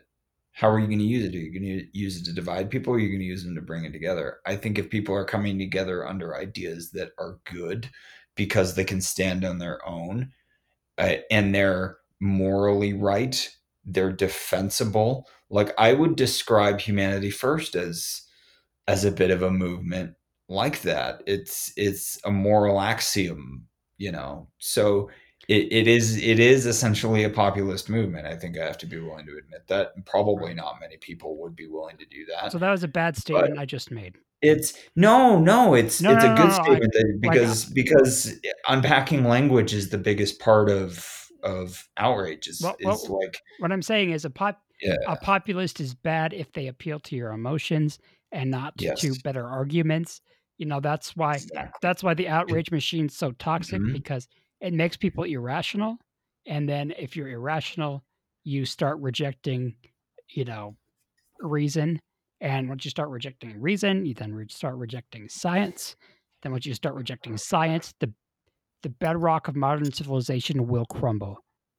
yeah That's some the word Neil like deGrasse Tyson shit right there. Yeah, no, it is for real. That's that deserves a bell. It's like sport or a game or something. It's it's about what but what buttons you're gonna let be pushed.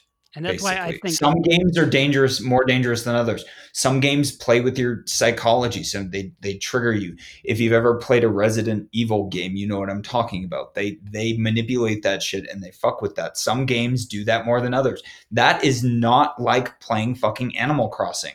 Okay, there is a difference between Resident Evil 2 and Animal Crossing. like and you have to be willing to like open your mind enough to realize that you are being manipulated in in various areas of discourse on these things especially complicated issues because nobody's unpacking them. Everybody wants to like package them in a little cute little color coded thing with the little sticky label that you know gets chucked in a bin. They don't actually want to unpack anything and really di- you know is like so much of it is just like Every- loss of clarification of terms and l- intellectual laziness not- Everything- Yep. look at it. Everything I don't like, we'll just put it under a bin called colonialism, and then I'll call that my good thinking for the day, and that's it. Yes, it, it is the intellectual equivalent of everyone I don't like is literally Hitler. That is that is argumentum ad absurdum on purpose. And if that's how you see the that- world, that's a huge that- cognitive distortion, and you will you will arrive yeah. at the wrong answer. One hundred percent.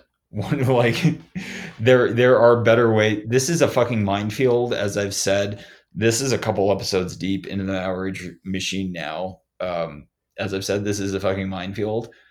It's difficult to navigate, but like the first thing is you just got to jump in. You'll you'll find the spots, and it, as you've seen, if you've been listening, you've been finding overlap between these different things, and hopefully a common theme or common threads. You know, a Yeah. common core. Hopefully, you get by now what I'm trying to do with this series because it really is fundamental And and and, it's yeah, across everything. and I I think I'll probably head out in a few minutes here, but I Mm. just wanted to say, um, just just to backtrack, kind of what what we're talk what I'm trying to talk about through all my ramblings today is, I would say one, be skeptical of the social justice takeover of the climate movement and other environmental movements because that's not based in reason and science. Uh, and I would also say, okay, there are certain organizations you should be scared skeptical of. Greenpeace, and let's I just want to repeat it just to refresh everybody. Greenpeace, Please.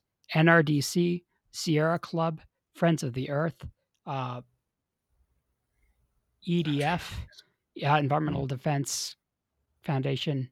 Uh, these are all organizations that have very bad anti-science issues that we need to work on. Um, and, and bad financial motives. right, and and let's Okay, also These guys yeah, are right. shady. and let's oh, and there's some tie over between the fossil fuel industry and stuff. Did you know? Oh, check this out, Jenner. Michael Moore, he can be a real fuck sometimes, but he's friends with this uh, filmmaker named Robert Stone who did this movie called Pandora's Promise. Everybody watch that movie, Pandora's Promise. It's, It's on my list. Yeah, yeah. It's been plugged on the show. We haven't. right. I- Yeah. I- I Oh, God, really it's- it, That was a beautiful documentary, but uh, just because it gave me a science hard on, you know. But uh, uh, he uh, uh, he so this guy named Robert Stone's his friend with Michael Moore, and he invited him to the like Sundance premiere of this uh, film. And you eh, you heard Michael talk about he did a Q and A afterwards, and he he was just like, you know, I I had a feeling. Some he said this. I have I had a feeling deep down inside that wind and solar were not going to fucking cut it. And they're actually doing a new documentary. I don't know when it's coming out, but it's called Planet of the Humans, and it's some of the th- some of the things that they end on.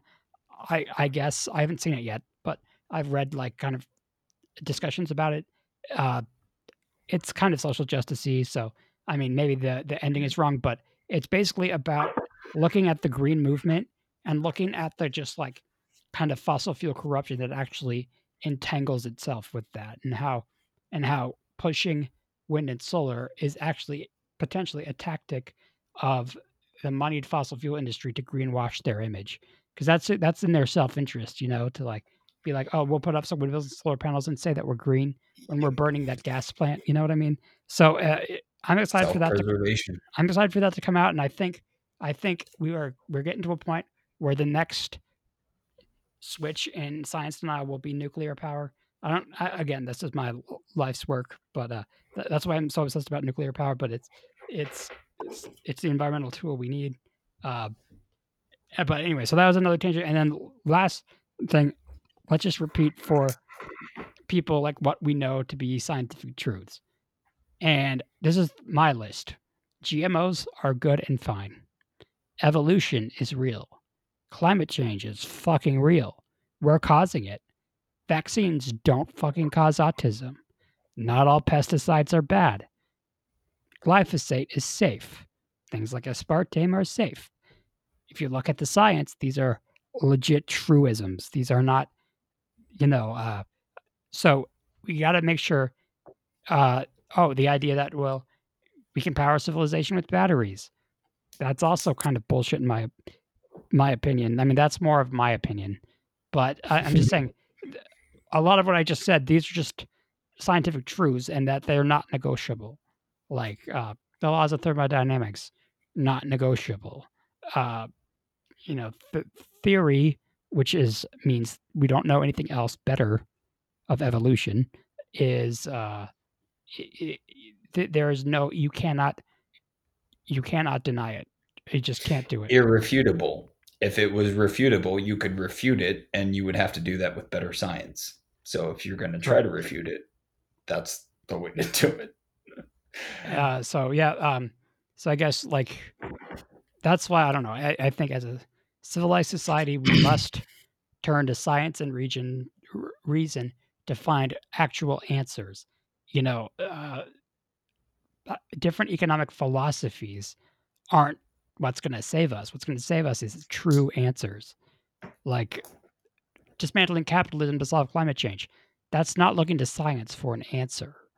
That's that's just believing your own bullshit, honestly. So it, it's fairy tales, man. We it's need fiction. to we need to look at science for for answers and how we can be better as you know the crazy smart apes we are. You know. Yeah. I was just halfway through writing down a note. People prefer easy fictions to hard facts. And that's the that's the nut that we need to crack. And you, sir, are one of the best minds on the earth that I've found to help try to crack uh, these nuts, ladies and gentlemen president of Americans for Nuclear Energy, Phil Ord, fucking Mindwave all star. And I, I couldn't have done You're it all, amazing, man. all myself. There's a lot of, most of my ideas are taken from other people. So I, these are not like, like, you know, I, I, am not the smartest person. I just like, I, I just think I have a, I don't know. I think I do pretty good at finding the better arguments, but that's just my opinion. So don't, yeah. don't think I'm like a brilliant mind. I mean, most of this stuff I talk about, like uh, half of this stuff I steal from Michael Shellenberger. He's a great guy. Sorry, Michael, if you ever listen to this. Uh, but, it's about spreading ideas, man. I mean, I'm a high school dropout who cleaned toilets for several years. You know, it, it's just like if we've seen further, it's because we've stood on the shoulders of giants, man. We the the path was illuminated for us, and it's uh, it's up to us to light the way for you know more people to bring their own candles and torches along to use a horrible mixed metaphor. God damn, I'm, I'm really bad at mixed metaphors.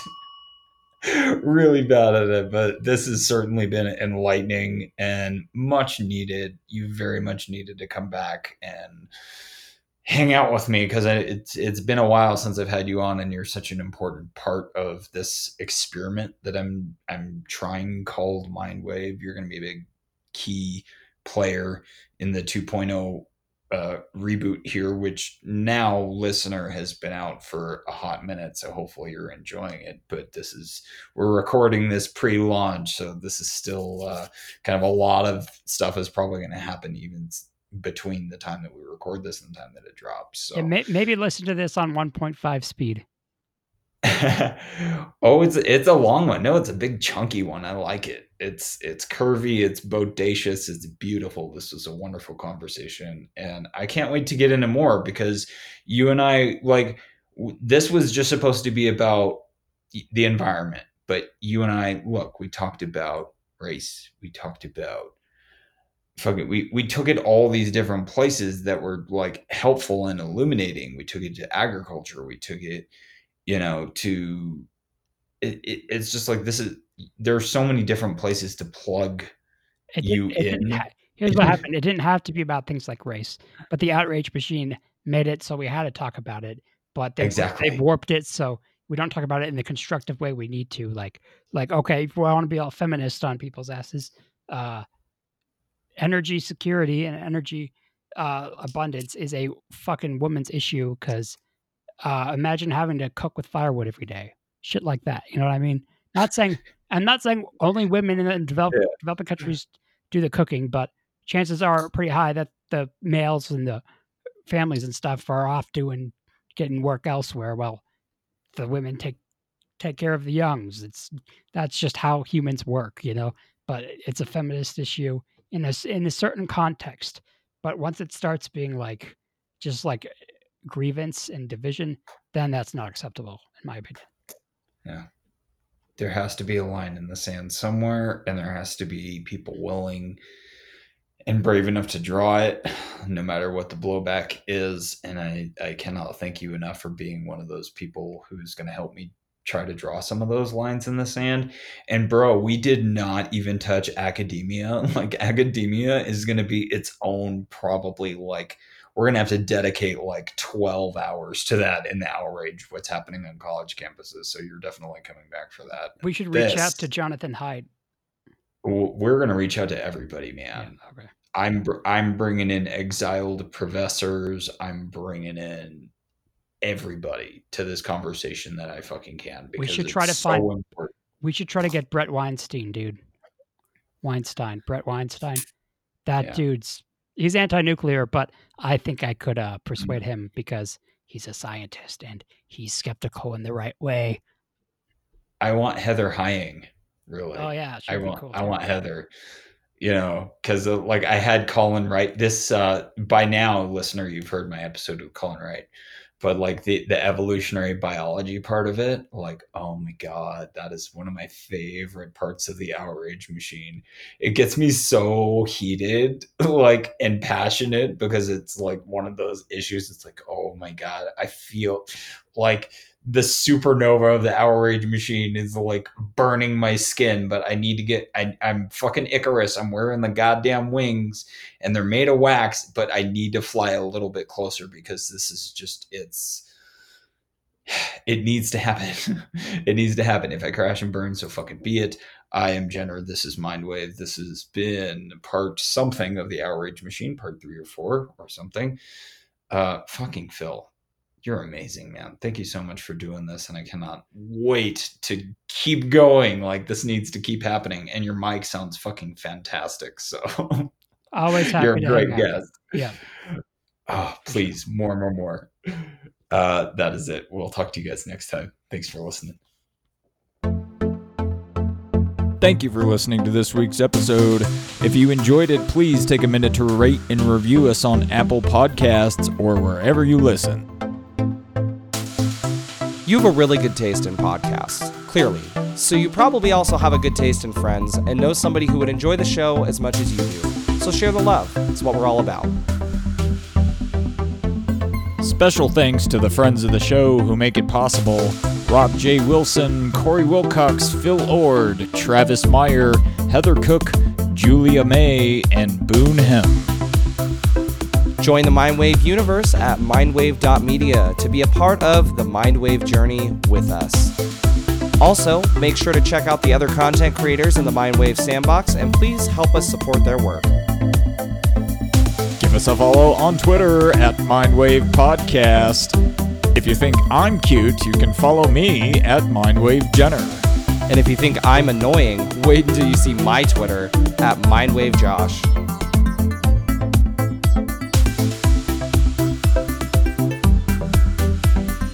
Thanks again for listening, guys. We'll talk to you next time.